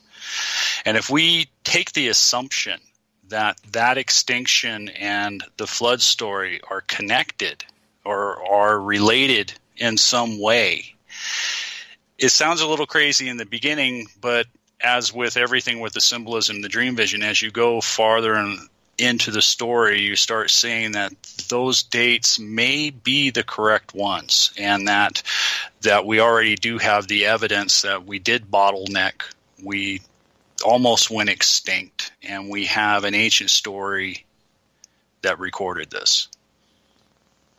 Ah. So what happened to all the animals when the flood happened? Was there islands that that survived? That's the next important thing is where you start learning about the flood within the dream vision.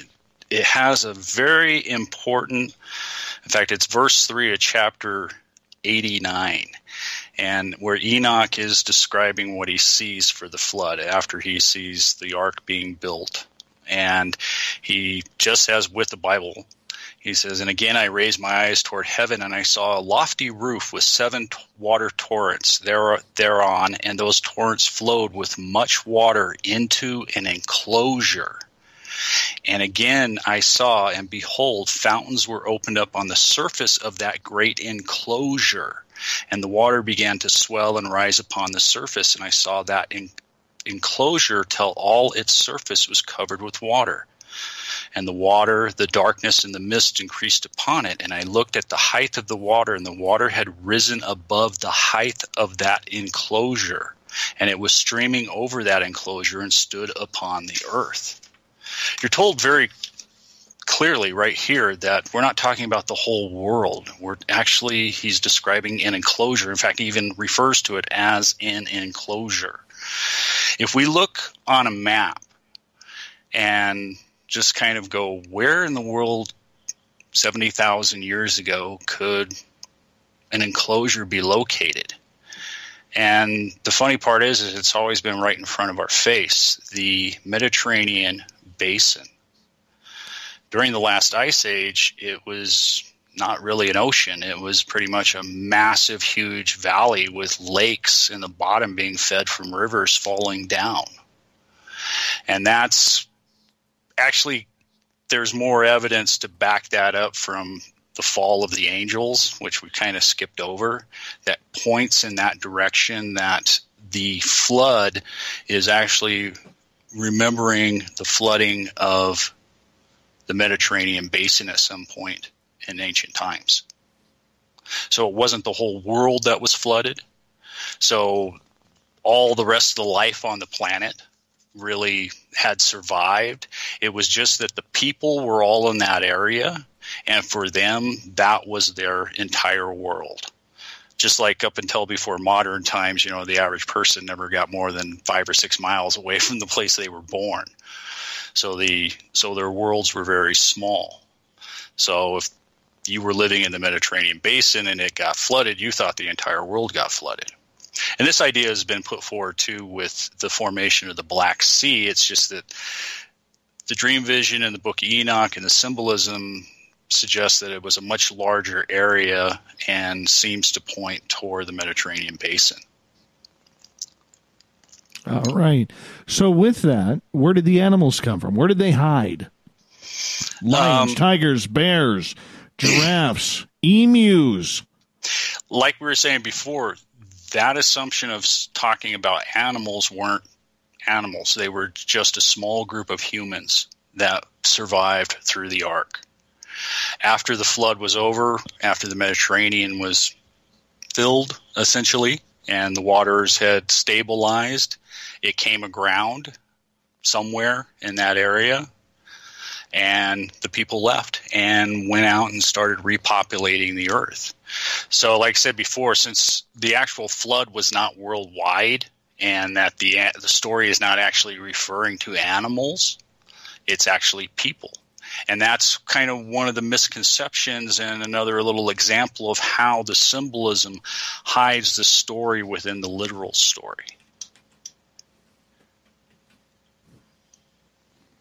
All right. That's a lot of that had to be a lot of land to keep all of the animals safe though, almost like Pangea. Possibly, but I think in the reality in the book of Enoch points toward the fact that the numbers of humans alive at the time and in the area was much much lower. We are probably talking maybe only a few, you know, 10, 20, maybe 100,000 people tops. Uh, so any animals or anything that were living in the basin when it was flooded were most likely killed, but there would have been other species and animals all living on the dry land all around. Again, like I said, the big key is is that the world, the flood was not worldwide. So there was lots and lots of dry land. If you were living in Japan at the time, you would have not had any clue that it even happened. Hmm. I'm sure you would have with the influx of deadly animals coming at you. Could be. Hmm. Satan real then? in a way, um, you discover that Satan, as most people know, means adversary. And you start discovering throughout the symbolism and through the book of Enoch that Lucifer and Satan are actually two different entities, two different beings, and are actually talking about two different parts of the story. That's the other big problem in trying to understand a lot of this and where it confuses a lot of people is many of the stories and interpretations that we have are more or less in the wrong order. So we have events that we think happened in the beginning actually occurred closer to the end. We have events that we think happened in the middle that actually happened in the beginning. And that like I said, adds to the confusion. And that's where the dream vision helps out so much because it starts, it gives you a step by step outline, taking you through the creation of man to the fall of the angels and the corruption of man to the reconquest of earth and the flood and then the rebuilding afterwards uh, like i said following almost lockstep with the bible but with additional information with the books that have been removed you kind of know what's going on. And like I said, a lot of the mystery just starts disappearing, uh, and the arguments start disappearing, and you start realizing that people are kind of pointed in the wrong direction. And again, that comes back to the secret of the symbolism and the allegory. If you don't understand it, you can get very easily confused within the story. Okay, so the difference between Satan and Lucifer in English terms is what?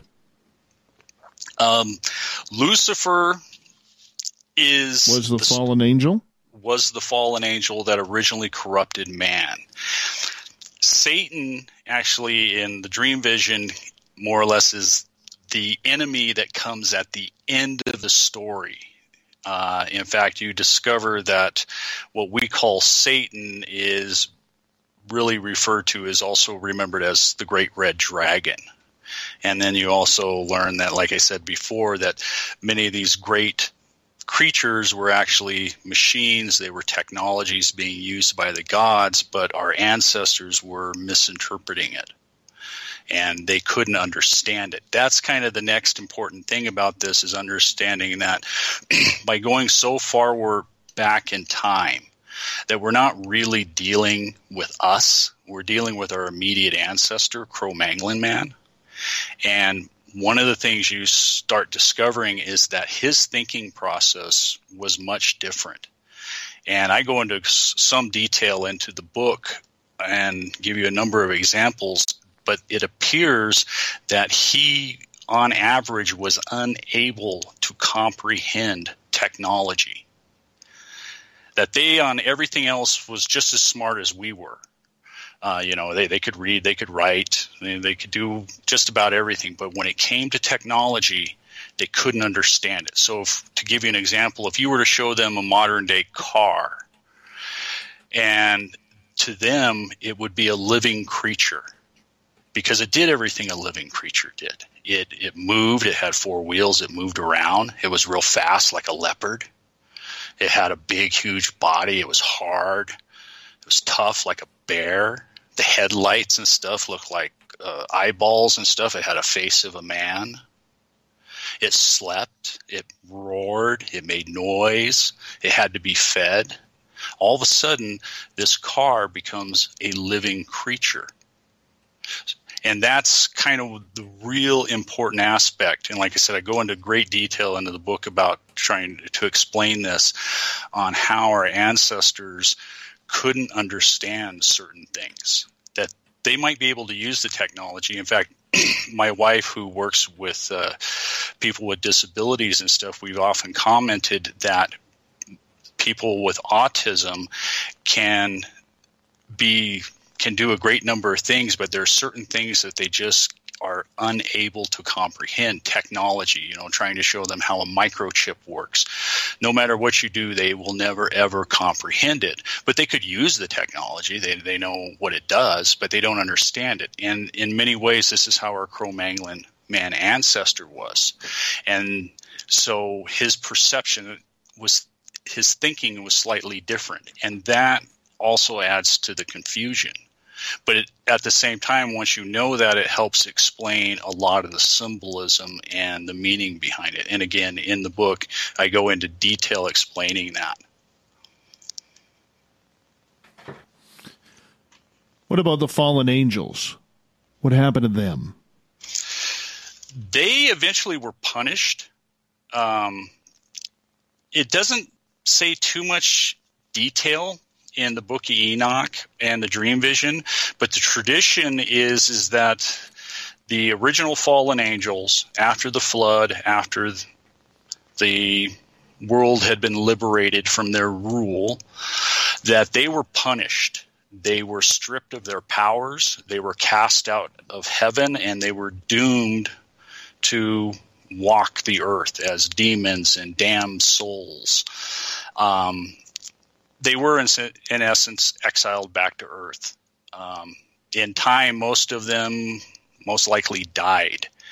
Uh, that's the other aspect too, is where you start getting into this, is you start realizing about halfway through that you're actually dealing with a civilization, a very advanced civilization, like I said before, similar to like most people would say with ancient aliens, and that a lot of these stories are our ancestors watching these events unfold while they're trying to put meaning to and understanding to it.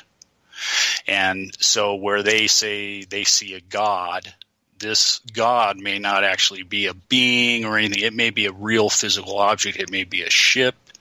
It may be an illusion. It could be as simple as a piece of technology of a magic mirror, where if you look at your computer, you're looking at a magical mirror. That's how our ancestors would perceive it.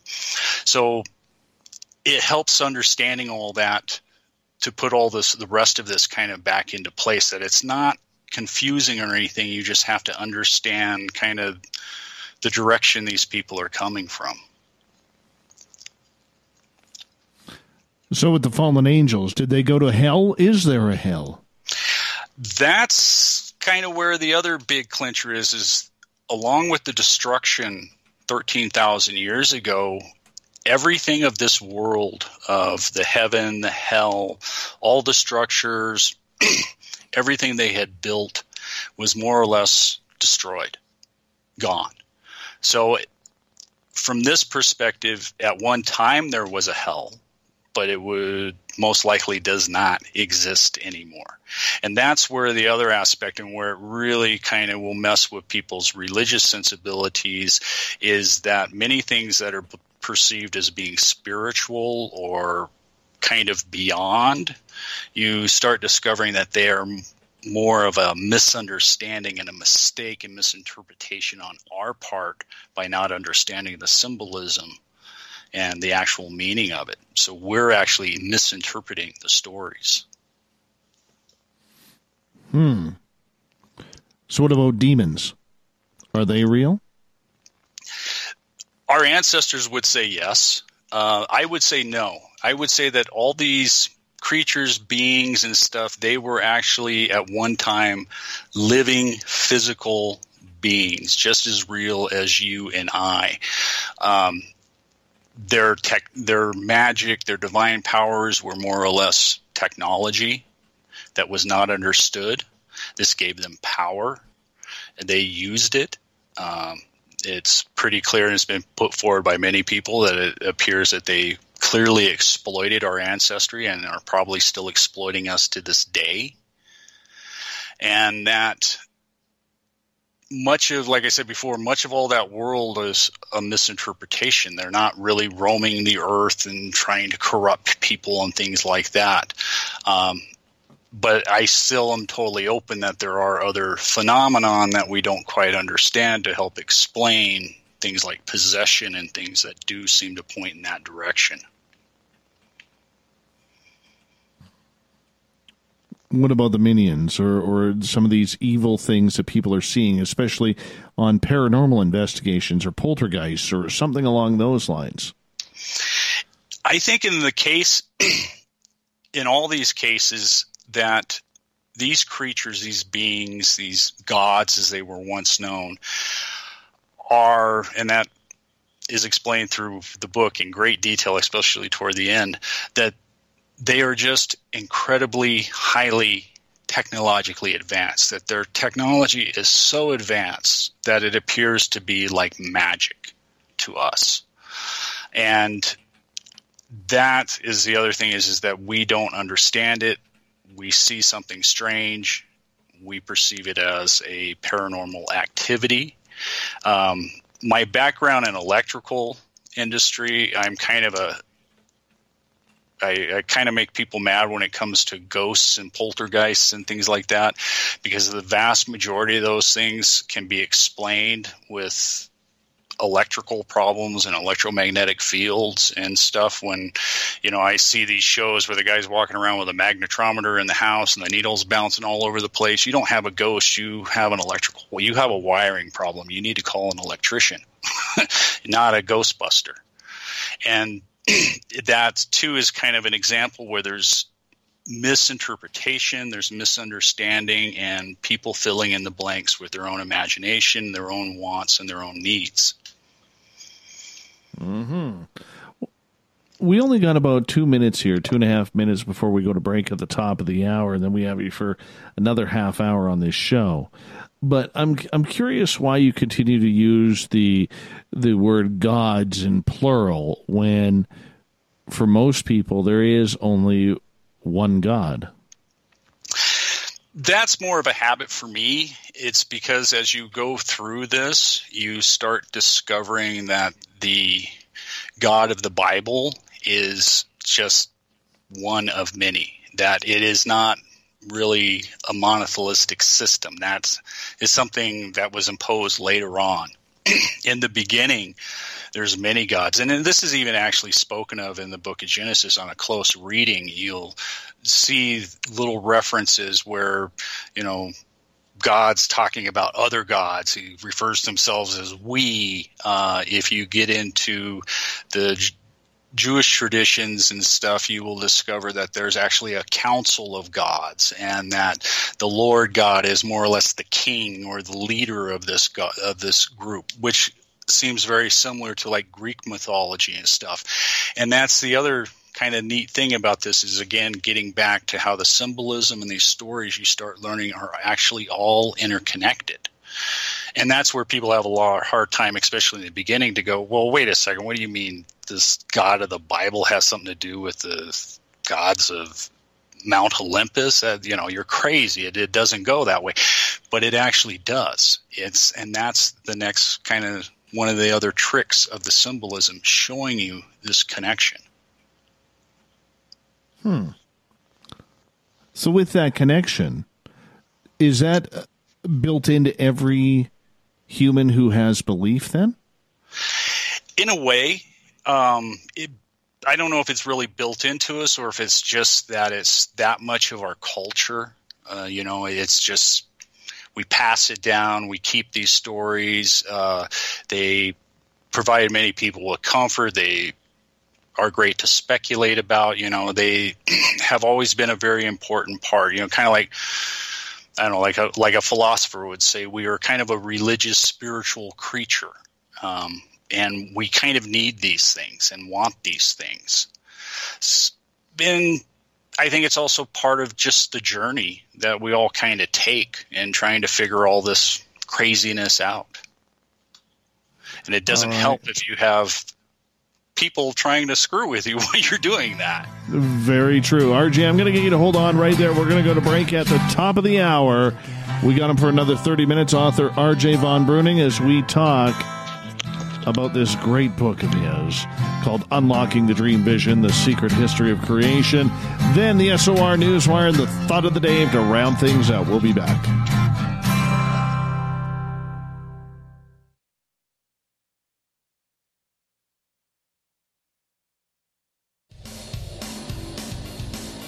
We all know on Spaced Out Radio we love a good beard and mustache, so why not take care of your facial hair with Mighty Moose Beard Oil? Made in Canada, we're taking care of beards and stashes around the world. We use 100% natural ingredients with our oils and balms to make your whiskers feel silky smooth. Use promo code SOR2019 at mightymoosebeard.com today.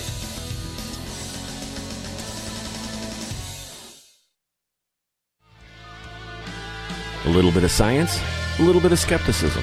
Add a dash of snark, and you have the makings of Spaced Out Sundays with me, Everett Thiemann. Together, we will look into the reality of the paranormal with an open eye and rational thought. Oh, did I mention there'll be plenty of woo as well?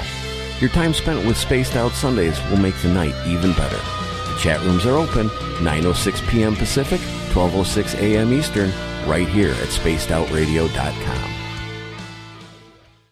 At spacedoutradio.com, we have a little bit of everything for you to stay up late. So while you're there, check out our SOR Newswire, where our team brings you stories of the weird and strange to the WTF from around the globe. News on Bigfoot, UFOs, paranormal, Darwinian type crime tales. It's the stories that the mainstream media usually won't touch. Well, we got them all on the SOR Newswire, only at spacedoutradio.com. So, you love talk radio? Then you'll love TalkStreamLive.com. TalkStream Live is always on, 24 7, with the best streaming talk shows. Find your favorite talkers and discover some new ones. It's free, readily available online or on mobile with any smartphone or tablet. Finding your favorite talk shows all in one place has gotten a whole lot easier. Just go to TalkStreamLive.com. Be sure to download the free apps from Google Play or the iTunes App Store. The SOR Vault is open for business, and do we have some cool swag for you to pick up? All you have to do is head over to our website and click on the SOR Vault. You have a variety of cool logos to choose from, and put them on anything you want t shirts, hoodies, hats, coffee mugs, you name it, we can get it to you. So do your shopping by supporting the store you love. Get your spaced out radio swag at the SOR Vault today.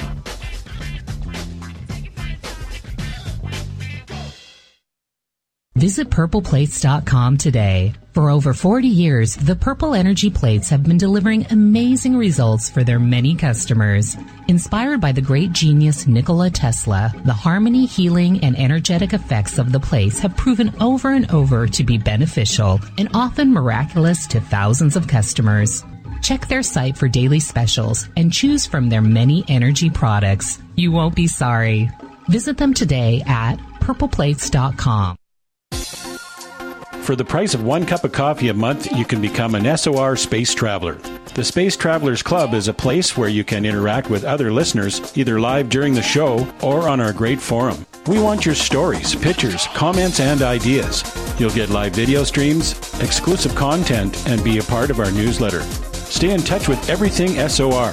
The Space Travelers Club is just five bucks a month at spacedoutradio.com. Heading to Vancouver and looking for a night on the town? The Moose Vancouver is the bar that never stops rocking until 2 a.m. every night. The Moose has great food with everything on the menu from $6.95 to $8.95. Fantastic, vibrant staff and rock and roll that will bring you back to when the music was real, the hair was long, and the guitars were rocking. Get your party on at the Moose Vancouver, the official party bar of Spaced Out Radio. Every night on Space Out Radio, we have places for you to hang out. Hi, this is Carl. Join our SOR Space Travelers group on Facebook for live chat. On Twitter, using hashtag Spaced Out Radio, you can also join us in our Spreaker chat room. Check us out on Instagram at Dave Scott SOR. All of our archives are free on YouTube at Spaced Out Radio. By the way, I'll be watching you at your window until you do. Bye! A timepiece is a reflection of who you are, and what better way to show off the real you than with an Escape watch? Escape is a lifestyle brand accessorizing your days and nights. Choose to escape and create the life of discovery that you deserve. Dream, play, unite with your own personalized Escape watch. Head to escapewatches.com. There is no time like the present to enjoy your escape. Use promo code SMF2017 for your 20% discount today. Looking for a place to advertise at a very reasonable cost? Look no further than Spaced Out Radio. SpacedOutRadio.com has an advertising tab that you can click to check out our daily, weekly, and monthly packages to play on the radio, or our website, including social media. From commercial spots to banners, we have it all. Check out our competitive pricing today Move over, brother, and let me own Saturday night. This is Rich Giordano, and I'm inviting you to tune on in to Spaced Out Saturdays starting at 9 p.m. Pacific, 12 a.m. Eastern, where I'm going to bust open the lids on everything paranormal. Why? Because we want answers, and I'm the guy who's going to deliver those answers to you. Join the chat rooms, and we'll see you this Saturday. Just be there. No, really. We're adding to the entertainment online for Spaced Out Radio. I'm Amber Beckrud, and I want to invite you to subscribe to our YouTube channel and check out Cryptid Tales, where I will take you on a journey into some of the strangest legends and lore from around the world, relaying the stories to you of the strange creatures and experiences that people have had throughout time. You can find Cryptid Tales at youtube.com forward slash spaced out radio. And while you're there, don't forget to check out our free archives and leave a comment. See you there. Hey, space travelers, this is John Resig, founder of the Chive and Chive Charities. If you know anything about our website, you know we like to do things a little differently. We're not some faceless organization collecting money for a nebulous cause. Our donor dollars go directly toward life improving items. Then we give those items directly to an underdog who needs it most. To become a donor with Spaced Out Radio's official charity, Chive Charities, just go to chivecharities.org forward slash donate. Hello, this is your guitar man, Ron Bumblefoot Thal, and I have to tell you, I love the response I get for Little Brother is Watching from Spaced Out Radio fans. It's amazing how music can inspire and make people think deeper about what's going on in the supernatural world. You can head over to my website, bumblefoot.com, to check out my music, my guitar workshops, my touring, even check out some of the hot sauces that I'm working on. And make sure you keep on listening because with Spaced Out Radio, you know Little Brother is watching. You like to connect with us? Head to spacedoutradio.com for all your latest show info. Now, back to Dave Scott and SOR. Welcome back to the third and final hour of Spaced Out Radio. Tonight, I am your host, Dave Scott. Appreciate you all tuning in, especially if you're listening in on WQEE 99.1 FM in Newnan, Georgia, KDUN AM 1030 in Reedsport, Oregon, KZFX 93.7 FM in Ridgecrest, California, KDNF AM 1560 in Daingerfield, Texas, and UPRN 107.7 FM in New Orleans. On the digital side, we're proud to broadcast on Kingdom of Nye Radio and Revolution Radio. Remember, all of our archives are free at youtube.com forward slash spaced out radio. Do me the favor, hit that subscribe button. The Desert Clam has set the password for tonight in the SOR Space Travelers Club. Kakoapi. Kakoapi is your password. Use it wisely, space travelers, as the clam sets the password each and every night right here on Spaced Out Radio. Our website is spacedoutradio.com where we have a plethora of features for you. Rock out to Bumblefoot, do a little shopping at the SOR Vault, join the Space Travelers Club for five bucks a month, pick up a great book at We Read the Night, and Captain Shirk's SOR Newswire is updated daily. For the final time tonight, we introduce author R.J. Von Bruening. His latest book, Unlocking the Dream Vision, The Secret History of Creation. Rattling and ruffling feathers all over the place but that's what he likes. That's what he wants to do. Make you think. RJ, welcome back to the show. Oh, great being here. It's been interesting to say the least, my friend. Interesting to say the least. In regards to uh, right before the break, we were talking about oh little things like the devil, paranormal, you know, demons, whatever the hell they are. Now let's get to it. Let's have some fun. In regards to the fact that uh, we also talked about that you pluralize gods instead of God. So, for a lot of people out there, I'm just reading the chat rooms. You know, a lot of people are like, "What is this guy talking about? What's he trying to get at?" Do you want to explain a little bit? Because we didn't have much time. well, it is. The big problem is, is we've really gotten ahead of ourselves. um, the big problem is, is this kind of takes a step by step process all the way through. Now, the duality of the gods is where I think people may be confusing. Is is and didn't do a very good job of explaining that is that in the beginning, the earliest, the oldest stories, they are always a plurality of gods. And even within the book of Genesis, um, scholars and even theologians and stuff that the Lord God of the Bible wasn't the only God right in the beginning. It wasn't until later on he becomes the God, the only God. Now, I don't really go into any detail on why that happens because the dream vision just kind of naturally carries through on that. And once you start combining, pulling in these other um, mythologies and starting to see how they connect together, again, you start seeing it starts developing an entirely new picture of who the gods were, how they were structured, how they were interacting with humanity. And again, that most of our traditional religious interpretations of these books are more or less misinterpretations. Uh, and it's primarily because we're missing pieces of information. And that's getting back to for the dream vision is it is a detailed outline of the entire biblical story. So you get details that aren't normally, most people normally don't have access to or have ever thought of or even knew that they were missing probably one of the biggest missing sections of the entire story is that right after the destruction of the first temple, you have the Bible kind of just starts talking with prophets and this stuff up until the New Testament. Through the dream vision, you learn that that was actually the beginning of a war, a war that continues on, and that eventually ends up being the War of Armageddon. But that whole section has been removed, all the details.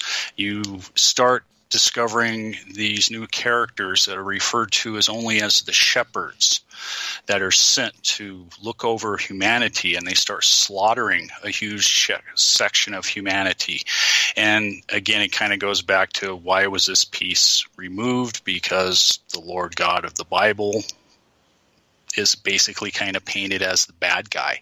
And again, you can start seeing that there's more than one player. And as you get closer to the end of the story, you start realizing and start discovering that a lot of these things are human interpretation of political situations. And that there are political things going on between the gods that our ancestors really don't quite understand. And that just kind of helps add to the confusion. That's why it's so critical to kind of take the book and read the book is because it takes you through step by step by step. So this wondering why there's this duality, while you're saying there's one God and then there's many God and stuff, you will discover who each one of these identities are and where they fit into the overall story and what is missing. And that's kind of the big key piece is that most people are missing information, and that's what this does is help fill those gaps back in. And a lot of that mystery and confusion just disappears as you read it. Hmm. Okay.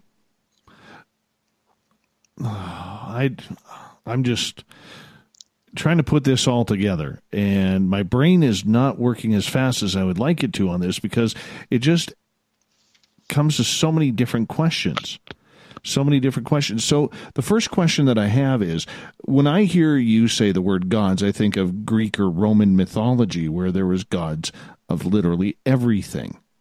You know, from love to thunder to water to absolutely everything.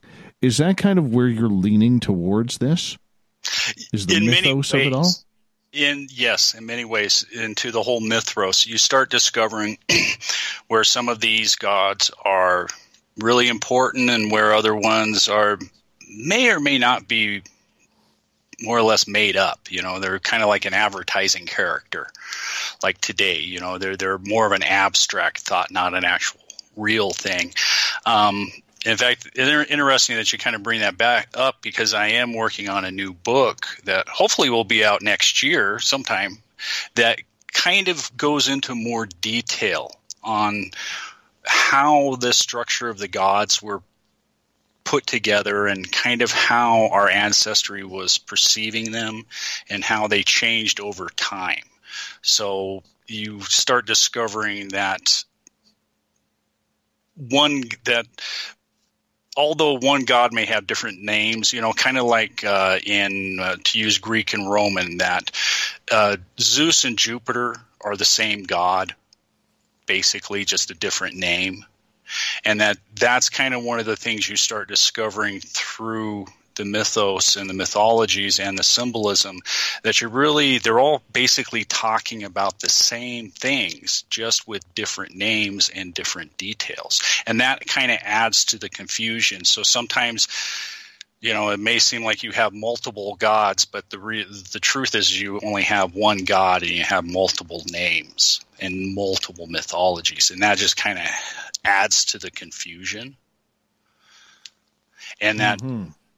Jews and Christians keep a much more monotheistic viewpoint, but they're still open. Like I said, even, even if you go to the Ten Commandments, says you will have no other gods before me. You know, already there it's referring that there are other gods. They're acknowledging that there are other ones, but their identities and stuff change with time. All right. So, how did people change then? Mainly through the influence of the gods. Um, one of the biggest things about all of this is getting back to saying the book of Revelations has already happened, that there was a great destruction. And we're told in those stories, too, that the gods ended up saving a number of people. Uh, for Christians, these were the true believers. Uh, uh, for other more traditional or pagan like. These were the people who were the most devout to their particular god. They were the ones that were saved from this great destruction while the rest were all allowed to die. And it sounds kind of horrible, but again, as you get through the story, you start realizing it's a civilization. You're starting to realize that there's real life factors like space and resources and energy and you know how do you provide for people can you save you know how many people can you save out of a huge destruction because there are limits that although our ancestors viewed these as all powerful gods we know in our modern day and age that any technologically advanced society is still going to have some type of limitations. You still can only grow so much food, you can only mine so much material, and that there's always a possibility that those things can be destroyed, wiped out, or used up. Hmm. Question coming from the SOR Space Travelers Club on our website from Trip, who is asking, what about the story then of somebody like Mary Magdalene? The Dream Vision and I myself, I don't really go into that type of detail on this um, for the individual characters like that. Um, but that is a good one. I might add it to the new book. And that's kind of where I think there might be some confusion with some of the listeners and people is that, again, this is more of an outline. And there are some details that are just not gone into. From the perspective of the dream vision and the overview of it, it's those small details aren't important to the larger part of the story. That's more or less why they weren't added in and uh, are not that great of a factor. One of the things that through the dream vision, kind of bringing up Mary, Mag- Mary Magdalene and then Jesus Christ, is through the dream vision and through the symbolism, you will discover that Jesus Christ was just one of 16 separate Savior gods. And the only reason you don't know about the other 15 is because the Catholic Church and then later the Protestant churches have gone out of their way to destroy all of it. The only ones most people have ever heard of is Mithras and maybe Krishna. But there's a whole host of other ones. And what makes these individuals so unique is they all lived exact mirror lives of each other, even though they were spread out all around the world. And that's kind of a little insight to show that the information's been changed. Stuff has been removed, stuff has been changed, um, edited out. And just by discovering that Jesus is just one of 16 Savior gods radically alters the story. and raises even more philosophical and religious questions and things like that. And again, a lot of those things disappear as you go through the entire book and take the story step by step with each little detail. The first few times, especially the first time, like you were saying, this is hard for you to get your brain around. The esoteric, this information is pretty overwhelming the first time, and it can sound a little out there, if not crazy. I even kind of go into that a little bit into the book explaining that it's essentially set up this way. Not only do you use the animal symbolism, but the first parts of the story are exaggerated. And it's to make it harder for people to want to believe it. It's to discourage you. And it's not until you get kind of past that you understand that, oh, that was to distract me. That was to sound crazy. It was to make me think that this was crazy, that there's really nothing here. Again, the whole key of this is to protect and hide information from people who are not into it or not part of the elect, not part of the esoteric. This almost sounds like it's a, a lead up to what we would consider today as the Illuminati. Uh, this is more or less the backbone of their belief system that's hidden within those groups. And it's the key back comes back to the symbolism, like I said before. You follow the symbolism, you end up in the same place. You end up with these individuals because they're the ones that use this symbolism. All and right. It has a huge influence. It's also too it plays off just the little human psychology that once you get initiated and stuff that you have a secret you know i know something you don't know kind of thing. And those little psychological tricks have a big factor in just human behavior. And that's kind of helps keep them hidden and how they keep the information to themselves and they don't advertise it. And then when you, if you do happen to stumble upon it, they can kind of blow it off because, like you said earlier, there's a duality. There's an overwhelming duality in all of this, and that's another level, a layer to help hide this information. And it's the other thing too is, is you learn, as I tell you in the first of the book, that you discover too that historically that some of the greatest minds in human history helped develop this system. It wasn't put together by a bunch of quacks or religious people or anything. These were scholars, they were scribes, they were leaders, they were great thinkers, um, and they've always kind of been there, you know, even all the way back to the Greeks, like the school of Pythagoras and things. That's what this this information, this occult information, this hidden information, it's knowledge, it's technology, it's science, it's mathematics, it's the occult. Wow. Now, does this follow a bloodline? Traditionally, it has. It has. I go into a little bit on the structure of some of these groups. Uh, since you mentioned the Illuminati, they're kind of popular and wealth, and I do go into some detail on them and their destruction. What's really important about that group is not so much that it doesn't really exist anymore is it's that its influence lived on. The ideas and ideals that they brought up and formed although the organization died, those ideas continued on. And one of the things that continued on, and one of the things that they work off, is using this symbolism and this hidden story, this little secret. And again, going back to human psychology and stuff, this way you feel that you know something nobody else does. And the other wild part is is this information is used against everybody because you don't quite understand the past. And it also keeps people looking in the wrong directions archaeologically historically because you're not aware of certain connections you're not aware that certain locations may be wrong or that the timelines out of whack and that you may not be looking far enough back for what you're looking for or you may be looking too far back and missing it and that comes back to is, is it sounds overwhelming it sounds confusing but this is a system that has been put together over thousands and thousands of years. You know, there's no way you could, you and I could put it together in a day or even in a lifetime. It's the influence of hundreds of people over thousands of years that have put this system together. And that's why it's so elegant and so subtle. And most people just miss it. We've only got about three and a half minutes left with you tonight on Spaced Out Radio. As we start to bring this up and, and wrap this up, you know, what do people look forward to? Is there a reason to look forward to to what we are doing? Is there life after death? Do we even know, or is it just one big facade?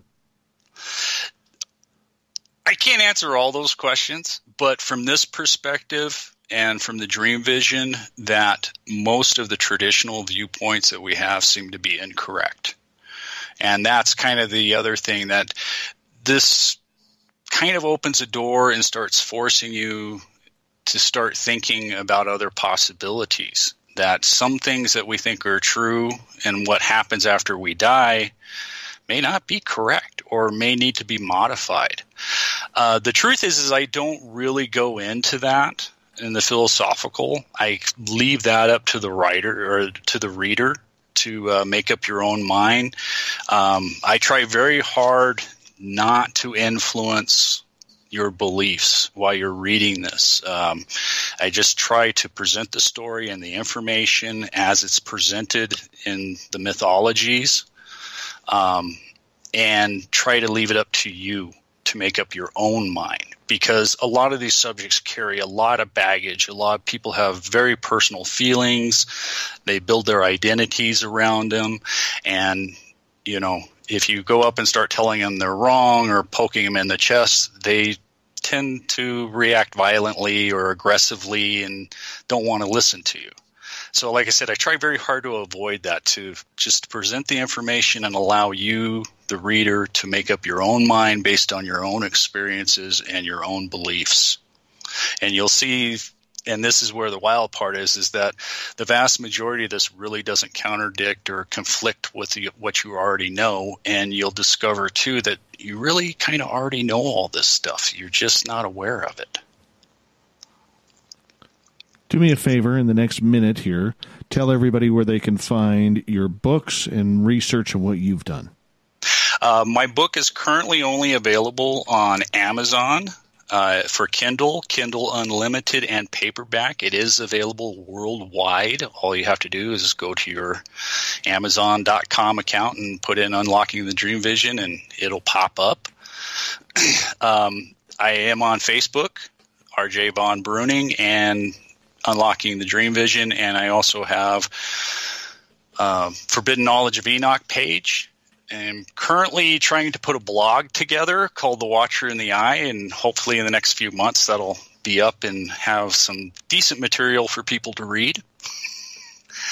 And uh, I'm hoping in the next nine months or so to actually have a Audible book available for this. Wonderful. Which will which will be available too through Amazon. Wonderful. RJ, thank you so much for coming on Spaced Out Radio tonight. What a pleasure. It's been a while, but I'm glad we did this again. Oh, so am I. Thanks for having me, Scott, and thanks to all your listeners for tuning in. This was awesome. Not a problem. Coming up next, we have the SOR Newswire because we skipped a couple of days last week to the great interviews and the roundtable. And we have the thought of the day. Lots more on Spaced Out Radio coming next as we round the corner.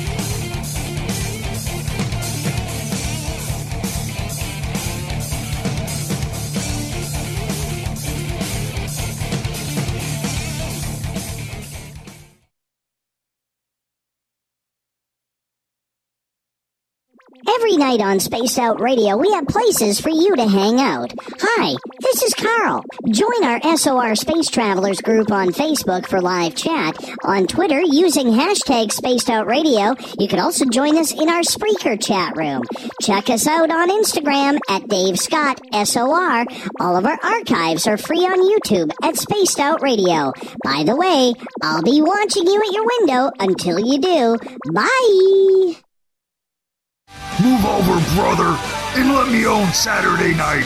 This is Rich Giordano, and I'm inviting you to tune on in to Spaced Out Saturday starting at 9 p.m. Pacific, 12 a.m. Eastern, where I'm going to bust open the lids on everything paranormal. Why? Because we want answers, and I'm the guy who's going to deliver those answers to you. Join the chat rooms, and we'll see you this Saturday. Just be there. No, really. Heading to Vancouver and looking for a night on the town? The Moose Vancouver is the bar that never stops rocking until 2 a.m. every night. The Moose has great food with everything on the menu from $6.95 to $8.95. Fantastic, vibrant staff and rock and roll that will bring you back to when the music was real, the hair was long, and the guitars were rocking. Get your party on at the Moose Vancouver, the official party bar of Spaced Out Radio. Looking for a place to advertise at a very reasonable cost? Look no further than Spaced Out Radio. SpacedOutRadio.com has an advertising tab that you can click to check out our daily, weekly, and monthly packages to play on the radio, or our website, including social media. From commercial spots to banners, we have it all.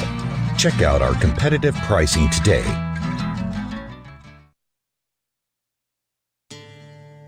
Hey, Spaced Out Radio fans! It's John Resig, founder of the Chive and Chive Charities.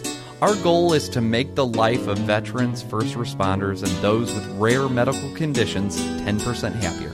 We do this by donating one grant item, ranging from dance to therapy programs to prosthetic limbs, to those who need it most.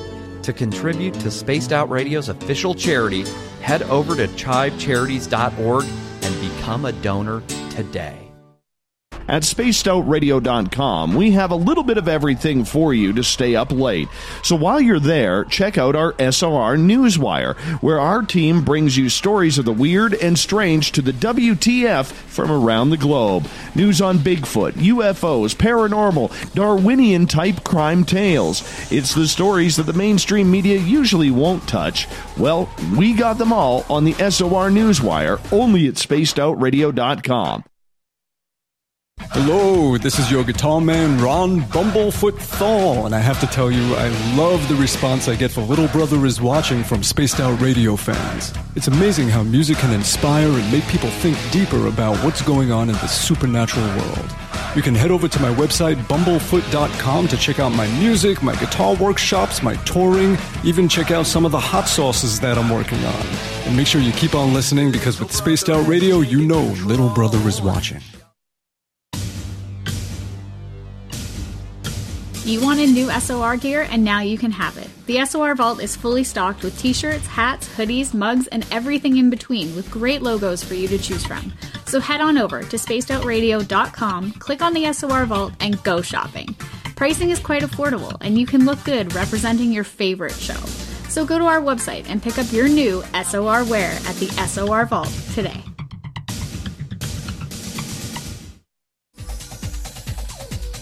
Hey everybody, the SOR Space Travelers is open. For just five bucks a month, you can hang out with Dave and our crew privately in our members only section. With your signing, you'll receive newsletters on what's going on with Spaced Out Radio. You'll have direct contact with the host during the show in our chat, live streaming videos, and a great forum for your posts and more. Become a space traveler now at spacedoutradio.com.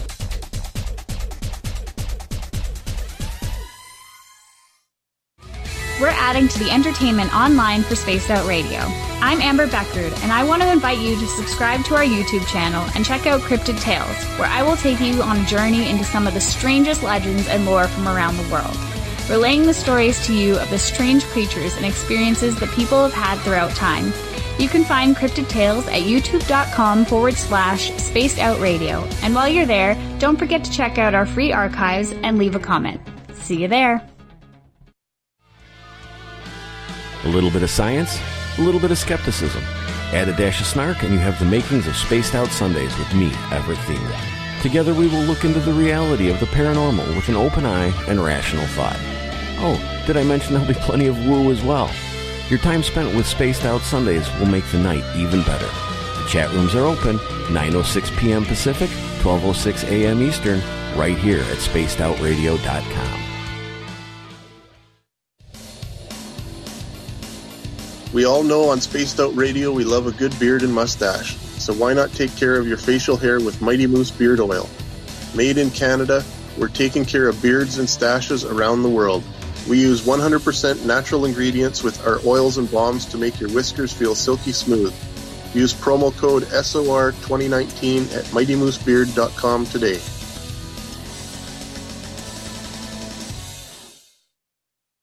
So, you love talk radio? Then you'll love TalkStreamLive.com. TalkStream Live is always on, 24 7, with the best streaming talk shows. Find your favorite talkers and discover some new ones. It's free, readily available online or on mobile with any smartphone or tablet. Finding your favorite talk shows all in one place has gotten a whole lot easier. Just go to TalkStreamLive.com. Be sure to download the free apps from Google Play or the iTunes App Store.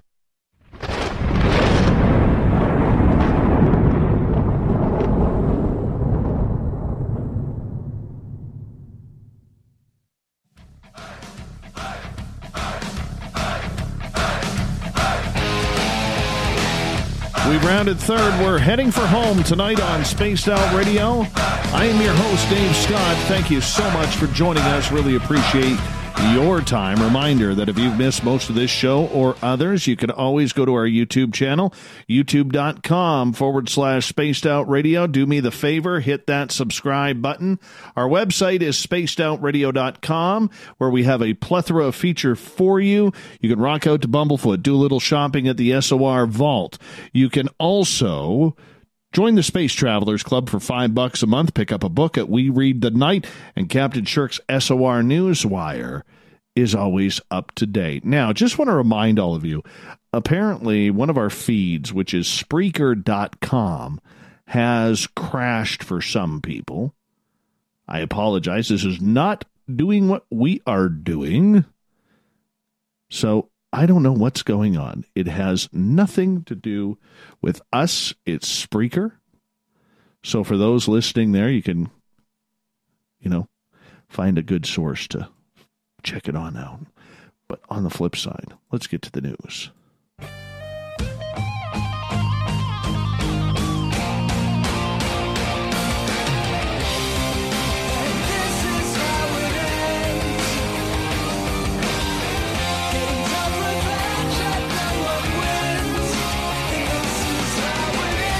The news is always changing, which is why we bring you the SOR News Wire at the back end of every show, where we get to the weird, the wacky, the WTF.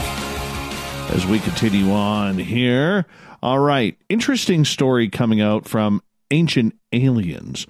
Yeah, we don't really quote them too much, but it goes on. Controversial news host Tucker Carlson. Well, he's been known to get into the woo every now and again.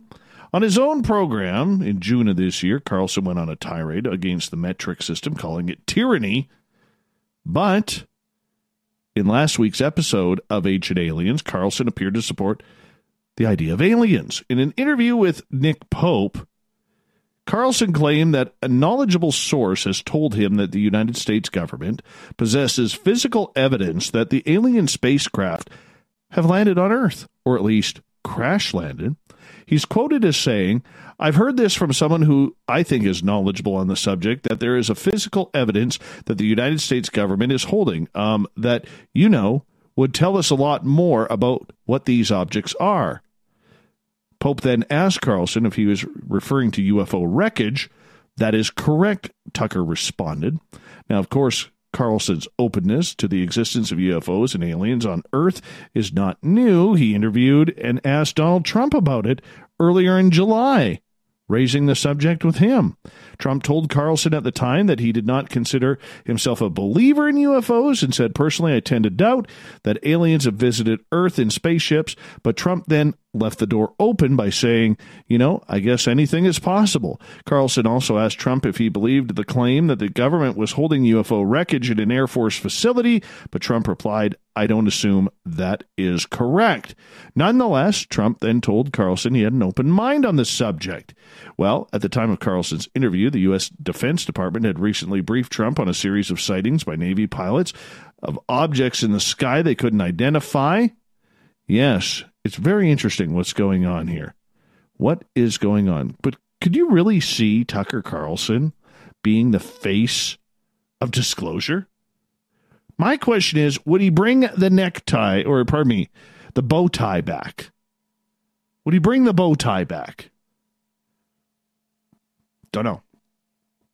Roscosmos, Russia's space agency, wants to build an observatory on the moon's south pole that keep an eye out for any asteroids on a collision course with Earth. Russia has long planned on setting up a base on the moon, a goal it shares with China and the United States. Now the state media agency TASS says that the outpost will conclude or include a series of telescopes to help the country better track any space rock hazards. Russia has been scanning for asteroids that come in close proximity to Earth since 2016. The lunar outpost is supposed to supplement that existing system by extending its reach into deep space. Roscosmos Executive Director of Science and Long Term Programs, Alexander Bloshenko, says that the idea was to get a better understanding of any dangerous asteroids en route to Earth. There are plans to install equipment on this lunar base to help study deep space and special telescopes telescopes rather to track asteroids and comets that pose a danger and a potential collision with our planet. All right. A Canadian woman who was arrested for not holding onto an escalator handrail has been awarded $20,000 in damages. Bella Kosoian was riding an escalator at the Montmorency Montreal Metro station in Laval, Quebec in 2009 when an officer stopped her because she wasn't holding onto a handrail as she was looking through her purse. A sign that stated caution and hold handrail was located near the escalator. The officer told her to hold onto the handrail during her ride down the escalator and the officer stopped her once she got to the bottom. He asked her to follow him and she refused because she didn't think she had done anything wrong. Also refused to give her ID. Kosoian was subsequently detained, then released. She was given a $100 ticket for disobeying the sign and a $320 ticket for obstruction of an inspection worker. She was acquitted on the infractions in 2012. She then sued Montreal's Transit Authority and the city and one of its officers for $45,000. In 2015, the lawsuit was rejected in Quebec court and again in 2017 by the Quebec Court of Appeal, which said Kosoian was the author of her own misfortune. But the Supreme Court unanimously disagreed and said the sign in the metro station that said to hold on to the handrail was a warning and not law. They found the officer was wrong to step in and search her for breaking the law that didn't exist. A reasonable police officer should have known that people didn't have to hold handrails, or at least they should have had some doubt, the court ruling stated. Even if Miss Kosoian didn't act in the best way, she had no legal obligation to hold on to the handrail. See, this is what goes to Canadian court. You know, never mind a good shooting drug deal. No. Spilling coffee on our lap because it's too hot. Suing for millions. No. We arrest people for not holding on to handrails of escalators. So, anybody visiting the country, make sure you hold on to the handrails. A fragment of wood believed to be from Jesus' manger is now back in the Holy Land just in time for Christmas. The tiny, inches long relic was first taken out of the Middle East in the 7th century when St. Sophronius, Patriarch of Jerusalem, donated it to Pope Theodore I. It remained in Rome's Basilica of Santa Maria Maggiore until now. Maggiore? Probably butchered that. The wooden relic arrived on Saturday at its permanent home in Bethlehem in time for Advent and the beginning of the Christmas season. Many Christians say it represents the very essence of their faith. It touches me so deeply, so deeply because I can really find the little child Jesus inside. I really can find his presence, and it's like the cradle is moving into my heart, Barbara Boatberg said. At a special service at Our Lady of Peace Chapel at the Notre Dame Jerusalem Center for, to commemorate its arrival. Boderberg, a Christian living in Israel, says she has been praying for 40 years to see a piece of Jesus' crib return to its rightful place in the Middle East. Since it's here, my heart is jumping all the time with joy that God became a man humble enough to sleep in a manger, added Boderberg. Pope Francis allowed the relic to be returned to the region. According to Father Francesco Patton, custos of the Holy Land, he said that the Palestinian Authority President Mahmoud Abbas had been asking the Pope to return the stone and the wood manger to Bethlehem for at least one Christmas season for years. It was important, the request of Mr. Abbas. It is very important, said Friar Patton. Friar Patton said the entire crib was considered too fragile to move. Nonetheless, he says the small wooden relic is an important symbol that will now be permanently enshrined inside St. Catherine's Church, adjacent to the Church of the Nativity in Manger Square in Bethlehem. Here's something very cool, too. A new statue was dedicated to civil rights pioneer Rosa Parks in Alabama's capital of Montgomery on Sunday. The bronze monument was unveiled on the 64th anniversary of one of the key moments in the civil rights movement. On December 1st, 1955, Parks was arrested after refusing to give up her seat on a public bus for a white man. Her defiance led to the Montgomery bus boycott, spearheaded by Martin Luther King Jr., and later the U.S. Supreme Court's ruling that segregation on public buses was unconstitutional as it violated the 14th Amendment. In June 1999, Parks was presented with the Congressional Gold Medal, Congress's highest civilian honor for her courage and pivotal role in the history of the civil rights movement. Montgomery Mayor Stephen Reed and Governor Kay Ivey attended the unveiling ceremony of the life-size statue of, and four historic markers which honored the plaintiffs in the landmark Browder versus Gayle case. I hope its will remind us of the struggles of the civil rights movement and ensure the future generations will do it better or will be better and do better, tweeted Governor Ivey. Today we honor Miss, Mrs. Rosa Parks' act of courage and defiance some 64 years ago. Mayor Tweet wrote it, and he, Mayor Reed wrote, I should say, her moment born out of faith was a pilot light for a movement that would overcome fear.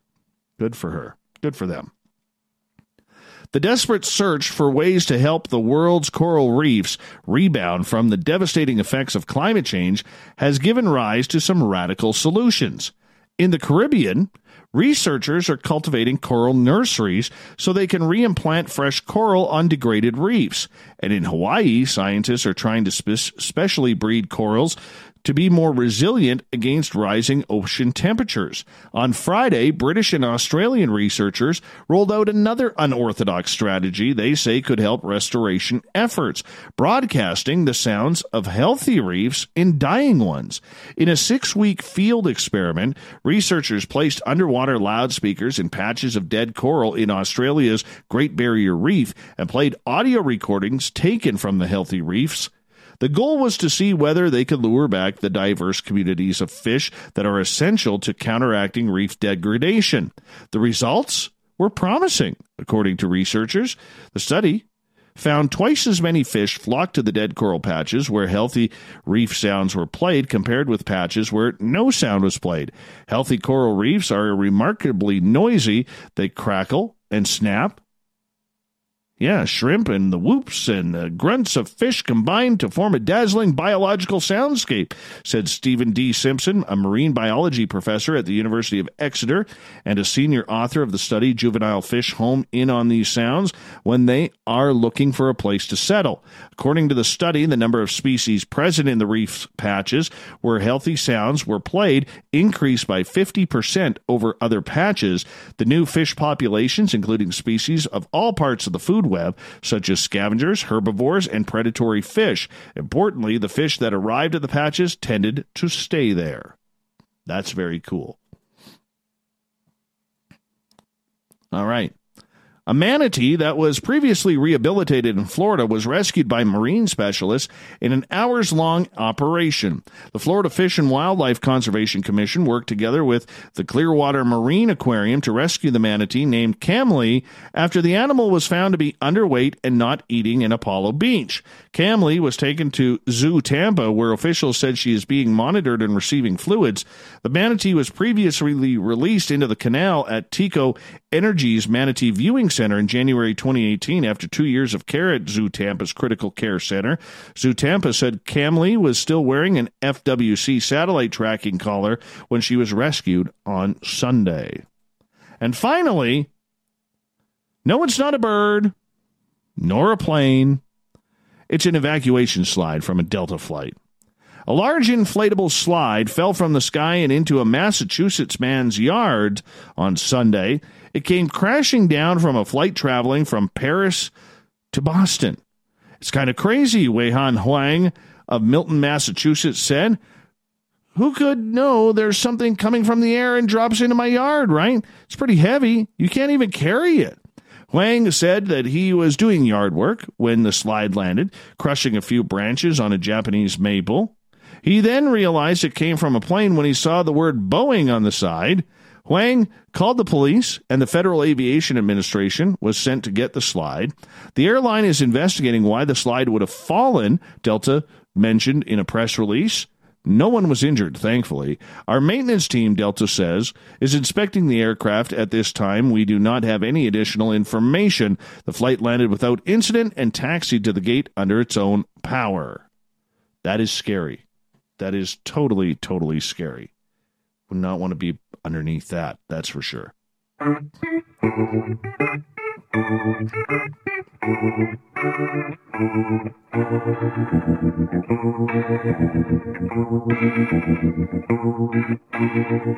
Thought of the Day happens every night at this time where we ask a question on our Facebook and Twitter pages, then read your responses on the air. Because we love the audience participation around here. Today's Thought of the Dave is as follows. What kind of messages do you get out of your dreams? Start with Tom, shall we? Do do do do do do do do do do do It's become one of my son's favorite songs. All right, Tom. Nothing that I can recall. The messages that I receive are in my mind at 3 a.m. when I am awakened, especially during my writing spurts. There are so many that I can't keep track of them all. Brian depends on multiple factors like location, individuals, and the elements. Sparkles. I have had dreams, with quotation marks around it, that foretell upcoming events. Two examples are Katrina and a disaster that occurred in the city that I lived in. These dreams quotation marks, have always occurred between 4 and 6 a.m. They wake me up, and when I'm unable to forget them, I know they're real. They haunt me all day. The next day or evening, what I have dreamed occurs. What has always disturbed me is that it's never anything positive. They are always related to disastrous events. I get they fall into the category, or I guess they fall into the category of precog dreams. Jim, I keep surviving zombie attacks and when being chased, I turn into Shazam and can't fly more than five, ten feet off the ground. So, I'm a survivor? Hmm. Gabe, when I dream of family, I am usually wary of hearing news of a death. Dreaming of guns has always led to some kind of drama at work most of the time. Moral of the story is dreams warn you. Stephen, I don't get this. TTSA is pants? I don't get that. Chris, you people got to get better sleep. Jim, hundreds of well documented, successful premonitions concerning world disasters, world politics, and world economics have come true. Catherine, saving people without weapons and guiding them to safety during a hostile, apocalyptic apocalyptic type time in humanity's time on this earth. Do you have a theme song with that? Everybody needs a theme song. Michelle, don't try to walk on water thinking you'll get away from the sharks. Never works. Never works. I've tried that myself. Grant, I have extremely vivid dreams each and every night, extremely realistic, nothing too abstract or crazy, just daily occurrences. But what does that mean, man? What does it mean? That's very vague. I hate to say that, but that's vague, man. Help me out. Give me some love. Give me some sugar. I need something to work with here. All right, let's continue on here, shall we? All right. Let's go to Cody. I had one of the best ones on Saturday. I dreamt that I was at a Florida Panthers game and it got shut down due to a terrorism threat. As we were evacuated, the players finished the game as a street hockey match. Game, not match. We're not playing soccer here. I never have sports dreams, and sure not about the Panthers, as I am a Caps fan. Sorry to hear that, too. As for the messages portion, I dream a lot about water or tornadoes. I don't know what that means. Well, Cody, first off, should never dream about the Florida Panthers. They are perennial losers. All right? They can't help it. They are perennial losers. It's the climate. NHL shouldn't even be down there. So, that's your first problem. Dreaming about the Florida Panthers. My goodness.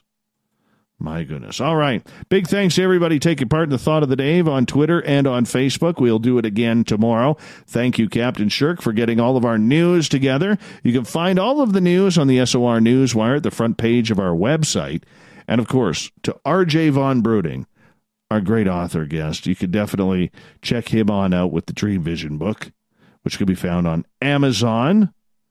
Yeah, that was kind of a heavy show. Heavy, heavy show. We don't usually get into shows like that. Figured we'd, you know, mix it up a bit going into the final month of 2019 and of this decade. Geraldine Orozco is going to be on the show tomorrow for The Spiritual You. That one's going to be fun. Her final appearance of 2019. She's just like all over the place right now. Absolutely love her. Can't wait to see her in San Francisco in February when I will be down at UFO Con 2020 speaking at that four day event. So I hope you all can make it on down there and join me. We got Mr. Ron Bumblefoot Thal rocking in the background with Little Brother is Watching. Bumblefoot is the official music of Spaced Out Radio, rocking us in and out of every single show. Get your horns up for the guitar god himself. Special thanks to everybody listening in at home, at work, in your cars, in our chat rooms on LGAB, Spreaker, Revolution Radio, Facebook, the SOR Space Travelers Club on our website, and everybody on Twitter at hashtag Spaced Out Radio, wherever you may be.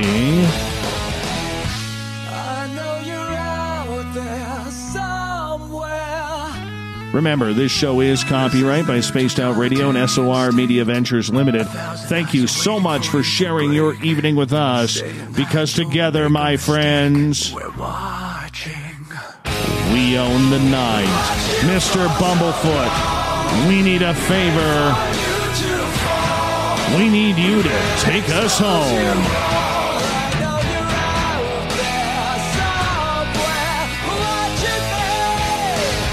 Have a great night, everybody. Geraldine Orozco tomorrow night for the spiritual you.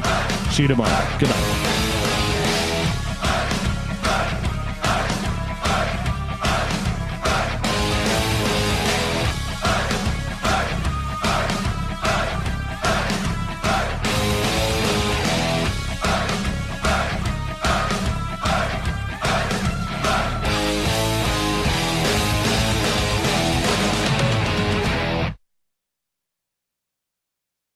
Honey, it's our favorite time of year, and I got you something to celebrate. a McRib! It's just what I wanted. Happy McRib season, sweetie. Mm, I love you. I love you too. Mm. Actually, I was talking to my McRib. Oh, okay, well, uh, I'll leave you two alone. Right now, enjoy a McRib meal and get another tasty McRib sandwich for just a dollar. Price and participation may vary, cannot be combined with any other offer or combo meal. Honey, it's our favorite time of year, and I got you something to celebrate. A McRib! It's just what I wanted. Happy McRib season, sweetie. Mm, I love you. I love you too. Mm. Actually, I was talking to my McRib. Oh, okay, well, uh, I'll leave you two alone. Right now, enjoy a McRib meal and get another tasty McRib sandwich for just a dollar. Price and participation may vary, cannot be combined with any other offer or combo meal.